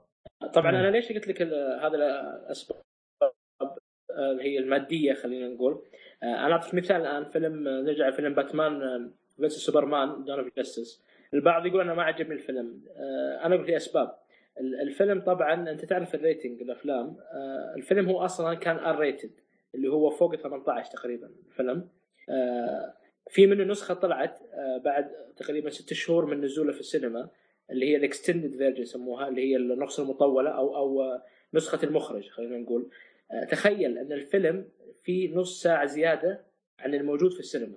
طيب الآن لو ترجع تشوف النسخة الكاملة راح تغير الفكرة عندك، لأنه طبعا كان فيه نقول شوية دماء شوية يعني. نرجع الموضوع اللي هو الريتنج اللي هو الريتد اللي هو عالي جدا يعني. طيب ليش الآن تقول لي تقصوا هال ثلاثين دقيقة أو تقريبا خمسة وثلاثين دقيقة من الفيلم؟ السبب الرئيسي كان أنه إحنا خلينا نخليه بي جي ثلاثة عشر اللي هو عمر ثلاثة عشر، يعني التينيجر المراهقين يقدروا يشوفوا الفيلم. فاحنا قلنا خلينا نقص المقاطع هذه بحيث ان لما ننزله في السينما حتى العوائل ممكن تدخل تشوفه. فصار الموضوع انه ضيعوا الفن اللي موجود في الفيلم فقط عشان ادخل فلوس اكثر واخلي العوائل تدخل، فهمتوا علي؟ فهذا اللي حصل فعلا، يعني سووا نسخه محسنه تقريبا، شالوا منها المشاهد الدمويه وكذا عشان تصير هذه نسخه حقت سينما، وفي نص ساعه زياده هذه حقت آه نعم. هو الفيلم اصلا ثلاث ساعات شالوا منه النص، ولكن المشكله الكبيره انه خرب القصه بس إيه عشان أخ... هل اللي أي... شالوها راح يخل بالمضمون القصه مثلا؟ آه نعم نعم انا شفت الفيلم كامل، يعني اللي يشوف النسخه الكامله يمكن حتى اللي ما يفهم بالكوميك والشخصيات ممكن يفهم على الاقل مغزى الفيلم وشو، فهمت علي؟ لكن حدثها فقط اللي بنقول انت تعرف انه مثل العاب البلاي ستيشن العمر معين من ناحيه الدماء من ناحيه الالفاظ من ناحيه المقاطع المخله شغله زي هذه، فحذفوا اشياء كثير الفيلم فقط يقول عشان انزل العمر انا عمر المشاهدين بحيث انه العوائل تدخل وتجيب عيالها وندخل تيكتس اكثر. فكذا انت الان خربت الفكره الفيلم، انت الان جاي الفيلم الريتنج رحت نزل بس عشان الفلوس. ففي جمله في كلمه يقولونها الامريكان اللي هي السوتس، لما لما تتدخل السوتس اللي راعين البدع اللي هم طبعا البزنس من رجال الاعمال. فاتوقع هذا السبب من الاسباب اللي تخرب الافلام بالذات هاليومين، ان كل الموضوع مادي. والله يا اخي للاسف صار الموضوع المالي هذا، العائدات المالية تهم أكثر من الإبداع، رغم أنك إذا سويت فيلم مبدع قوي أخي راح راح تجيب عائدات. يعني مثل فيلم فنسس ترى ما كان في ذاك ما عدا السكرين بلاي، أداة السكرين بلاي أنا جاب لك أجواء الخمسينات يمكن هذه تكون مكلفة شوي، لكن فيما عدا ذلك ما كان فيه شغلات مكلفة في التصوير كذا، والفيلم مبدع رهيب جدا. يعني كان بإمكانهم يسوون شغلات مثل هالشكل يكون فيها إبداع. طبعا أنا ذكرت من قبل أن في كثير من الممثلين اللي كانوا مبدعين في السابق، ولكن الحين في أعمالهم الأخيرة صراحة ما في ذاك الإبداع. يمكن هذا أحد الجوانب أو أحد الأسباب إنهم مهتمهم المادة، ما هم مثل أنتوني أنتوني هوبكنز هذا اللي قلناه. ترى على فكرة هذا في له مسلسل ظهر وست وور، إيه وست وور فعلا جميل، كان كان جميل. إيه هذا قيد المشاهدة راح نشاف إن شاء الله في الأيام القليلة الجاية. هذا طخب قوي هالمسلسل. روح المعلوماتك يا شو اسمك. اي ابغى انا اتذكرت شغله، اذا تعرف لوغان طبعا اللي هو وولفرين اللي في شخصيه اكس مان. تمام. اي إيه في معلومه قريتها حلوه عن موضوع برضو الفلوس. الان الفيلم الاخير اللي هو اسمه لوغان راح يكون اخر فيلم لسلسله وولفرين حقت هيو جاكمان. طبعا معروفه انت عندكم وولفرين ولا؟ اي نعم وولفرين. اي آه في شغله انه الفيلم كان برضو موضوع الفلوس، ان الفيلم الار ريتد فوق ثمانية عشر، فحبوا انه ايش يقطع يعني يقطعون منه مقاطع بحيث ينزلون البي جي ثلاثين، برضو نفس فكره باتمان. لكن هنا ايش سوى؟ هنا تدخل هيو جاكمان اللي هو طبعا بطل الفيلم، قال لا تدري شلون، قصوا من راتبي، قصوا من راتبي، بس اهم شيء لا يروح الريتنج الى بي جي ثلاثين، لان فكره الفيلم اللي هو ار ريتد. وفعلا شالوا من راتبه بس عشان ينزل الفيلم نسخه الار. والله انا احييه على هذه النقطه، انا إيه احترمته جدا. نعم والله هو هو احسه من النوع اللي يبغى يترك الشخصيه، لكن احسهم هم متعلقين فيه، يعني احسه يعني هم لو يبغوا يجيبوا بديل مين في بديل يعني، فهمت علي؟ وغير كذا تحس شخصيه اكس مان ظابطه عليه مية بالمية يعني، من ناحيه شكل حتى بالكوميك يجيبوا نفس شكله. صح ف... صح فعلا فعلا. ف يعني انت لو غيرته يعني وش يجي براسك يعني، فهمت علي؟ يعني مو هو من الشخصيات اللي تلبس قناع تقدر تحط اي واحد خلف القناع وانتهى الموضوع. ف يهم العمل يكون متقن. في فرق مهم ان بالذات بيكون نهايه السلسله، فقال لا، قال معلش اذا موضوع فلوس خذوا فلوس مني، خذوا نص راتبي عادي، اهم شيء انه يطلع مثل اللي متخيلينه ولا ينقص منه شيء. اي والله شخصيه رهيبه جدا. في معلومه بخصوص انثوني هوبكن انا قريتها، يقول لك انه يقرا السيناريو مية مرة ألف مرة عشان يتقمص الشخصية وبعدين يجيك داخل، فهمت علي؟ يعني أه. هو ي... يمكن يحفظ السيناريو عشان يبدأ يمثل، ما يمثل على طول، فهمت علي؟ فهذه من الأشياء المتعبة بالنسبة لأنثوني هوبكن، فلذلك أحسه ما يمثل كثير. ف... أه ده أفلام جامدة. هو بعد ظهرنا هو الممثل سايلنس أوف ذا لام. أيوة أيوة. السلسلة هذيك أيوة أخذ عليها أوسكار و... بعد. ومن جد جاب تقمص شخصية واحد مريض سايكوباثي ألف. هو مريض تحسه يا أخي، هو تحسه مريض. والله جد يا شيخ ما ما هو بسيط يا اخي، فهني عليه.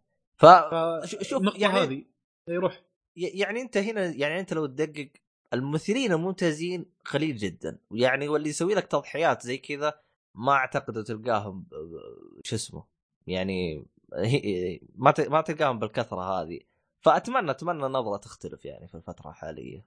والله هو ايام اول كان في كثير ممثلين ممتازين، لكن ظاهر زي ما قال احمد ان صارت تهمهم العائد المالي اكثر من اتقان العمل والجوده حقت العمل، لذلك صاروا ياخذون ادوار اي شيء تقريبا، ما ينظرون هل الشخصيه هذه ممكن يتقمصونها تناسب شخصيتهم ولا لا، الحوار او السيناريو هل هو متقن ولا مو متقن ويناسب ان يادونه ولا ما يادونه من هالكلام هذا. ملاحظ على كثير من الممثلين، وما بي يعني عيد وزيد على دنزل واشنطن انه من الممثلين اللي احس انه يختار ادواره باتقان، لان كثير من افلامه في السابق وحاليا كويسه، احس ان الممثل يختار ادواره مو اي شيء يعرض عليه يقول اوكي. بينما في كثير من الممثلين اللي كانت فيما سبق لهم اعمال قويه ولكن افلامهم الاخيره مش ذاك الزود. الكلام هنا عن الباتشينو، روبرتو دينيرو، نيكولاس كيج، جون ترافولتا، في ادم مدري ايش هذاك هذاك اخ والله يا افلام وخس ومخيسه الله. ايه هو ادم ساندلر تقريبا فيما سبق والى الان، لكنه من الافلام من الممثلين اللي ما تحرص على افلامه اصلا، ان جاء شفته ان ما جاء ثلاثه يعني. لا لا هو ترى اختياره تقريباً. للفيلم ترى مو اختياره اختياره مادي، ما فيها واحده اثنين إيه. اختياره هو هو يختار مادي فقط، فافلامه عشان كذا تجي جدا سيئه. فشيء مؤسف ممثلين بالحجم هذا تشوف لهم شغلات جامده في قنات تقريبا، لكن في الافلامهم الاخيره للاسف ولا شيء. نيكولاس كيج في فتره من فترات يشيخ كان ممثلي المفضل ايام فيس اوف كون اير وافلام الاكشن هذيك التسعينات، كان هو متسيد الاكشن تقريبا، لكن في الفتره الاخيره صار اي شيء تقريبا يعني. عندك ف... انه مطفر. عندك فتره التسعينات اللي هو حق القناع ايش اسمه جيم كيري، جيم كيري هذا بعد نقز نقزه بالتسعينات، شوف الان مو موجود، ما تدري وين راح ولا تدري وش هرجته. ما جاء في الجولد في الجولدن جلوب على ما اعتقد ما السنه الماضيه ولا السنه اللي قبلها، ما ادري صار صاير شايب لحيه حاطله وشيب وحالته حاله، ومن جد اختفى الفتره الاخيره. صار افلام بعد فيلمه حق البطاريق مدري ايش اسمه ادمي داون كلش ما في, في, في ممثلين يا اخي تحسن انه صار بالمستوى المتردي حقه هذا، فما ادري عنه. أه أه طب عشان ما نلوم الممثلين يعني. يعني عندك مثلا في الممثل اللي هو حق غاندولف في لورد اوف ذا رينج، ما اعرف ايش اسمه، الشايب اللي يول يول نتشل اللي هو حق يول نتشل باس غاندولف آه. معروف الشايب هذا الحين الساحر. ايوه هذا آه هذا اتذكر انا في تصريح له قال يا اخي ماشي التمثيل ما صار ما صار يعجبني يعني. اول كنت امثل قدام شخص، الان امثل وراء خلفيه خضراء وبس، وهم يركبوني يحطوني مع شخصيه ثانيه. قال احس ان تحاور مع الهواء، فهمت علي؟ فزعلان يعني بما انه هو يعتبر من ال... من زمان يعني يمثل، فزعلان من التكنولوجيا الجديده هذه ما خلته يعني يتخاطب وجه لوجه او حاجه زي كذا. فبدل خلت الاعتماد على التقنيات وعلى السي جي وعلى الكمبيوتر وعلى هالكلام بدل يكون على اداء الممثل. نعم، فممكن يكون هذه ما ما نبغى نظلم يعني الممثل يعني بكل شيء انه صار سيء زي كذا. ممكن ما تكيف يعني من التقنيات الجديده هذه، او ما او ما ما تخليه يعني يوصل الليفل اللي هو يبغاه، فهمت علي؟ ايه ايه من عده اوجه ترى العمل، ما هو تمثيل وبس، السيناريو والكتابه لها تاثير، الاخراج له تاثير، هذه الشغلات كلها تجتمع حتى انك تسوي لك تنتج لك الفيلم. فهي كلها على بعضها يوجه لها سؤال هذا. في خلال السنين الماضية ترى الأفلام صايرة مش ذاك الزود. باترون يعني في ملاحظات شيء ولا نختم؟ ما أدري عن أحمد إذا كان عنده شيء إضافي يبغى يضيفه أو حاجة زي كذا. لا أتوقع غطينا أغلب الفقرات المهمة طبعا للأوسكار. أه طب بشكل عام يعني الأوسكار ككل يعني من ناحية اختياراته هذا ما عجبتكم التشكيلة يعني بشكل عام يعني؟ والله بشكل عام نعم، بشكل عام ما كان في شيء مميز صراحة جدا يعني مثل ما شفنا السنوات اللي راحت. آه طب بالنسبة ل ألفين وسبعة عشر ما أدري إذا كانت شفت عروض أو حاجة زي كذا، هل في شوية ارتفاع من ناحية قوة أو حاجة زي كذا؟ آه والله شوف أنا أنا من الآن أسمي سنة ألفين وسبعة عشر سنة الأجزاء الجديدة من أفلام قديمة يعني. الآن الآن قاعد ننتظر ستار وورز الثامن، تمام، آه لوغان طبعا الفيلم أتوقع الرابع والخامس اللي وولفرين اللي هو اللي تكلمنا عنه قبل شوي، تمام، آه فاست أند فيريوس ثمانية، تمام. اي فاغلب الافلام راح تكون اجزاء جديده لافلام قديمه الى الان طبعا شفنا. فننتظر الان السنه هذه ونشوف ان شاء الله يكون في شيء يعني مميز. طبعا في افلام ما دخلت في الاوسكار بحكم انها نزلت في ألفين وسبعة عشر بدايه ألفين وسبعة عشر، انا ما شفته صراحه. بس بالافلام المميزه اللي هي سايلنس تكلمنا تكلمنا عنها في البدايه، اللي هو كان بطوله اندرو غارفيلد اللي هو نفسه في هاكسو ريدج، برضو من الأفلام المميزة ما دخلت في الأوسكار لسبب ما أو أسباب ما أدري ليش بالضبط، أو ممكن يكون سبب مثل ما قبل شوي إنه هو نزل في ألفين وسبعة عشر مش ألفين وستة عشر، وممكن يدخل في السنة القادمة يعني.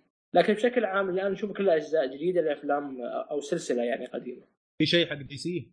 آه إيه طبعًا في آه عندك جاستس ليج إن شاء الله آخر آخر السنة، وفي أيضًا وندر وومن في نصف السنة تقريبًا. هذا صفت تقريبا وندر وومن صح؟ ما ظنيت بيكون ذيك قوة. آه والله أنا شفت دعايته مش مرة. أنا ننتظر إحنا طبعا الفيلم الجاستس ليج هذا اللي يتوقع عليه الكلام، راح يكون عليه الكلام يعني. فيلم باتمان متى راح ينزل؟ آي ماكس. كيف معليش؟ فيلم باتمان متى راح ينزل؟ سنة ها ألفين وسبعة عشر ولا ثمانية عشر؟ آه لا باتمان باقي يعني، بس جاستس ليج راح يكون هو منهم يعني. آه جاستس ليج هو طبعا نسخة أفنجرز لشركة دي سي اللي هو كل الشخصيات جمعهم في فيلم واحد. إيه يجتمعون في فيلم. أه بس ديدبول موجود بالترشيحات حقت الأوسكار أتوقع إيه، لكن في في فقرات مختلفة مش في أفضل فيلم أو أفضل ممثل أو مخرج اللي تكلمنا عنها الرئيسية، ممكن يكون في نقاط أخرى يعني.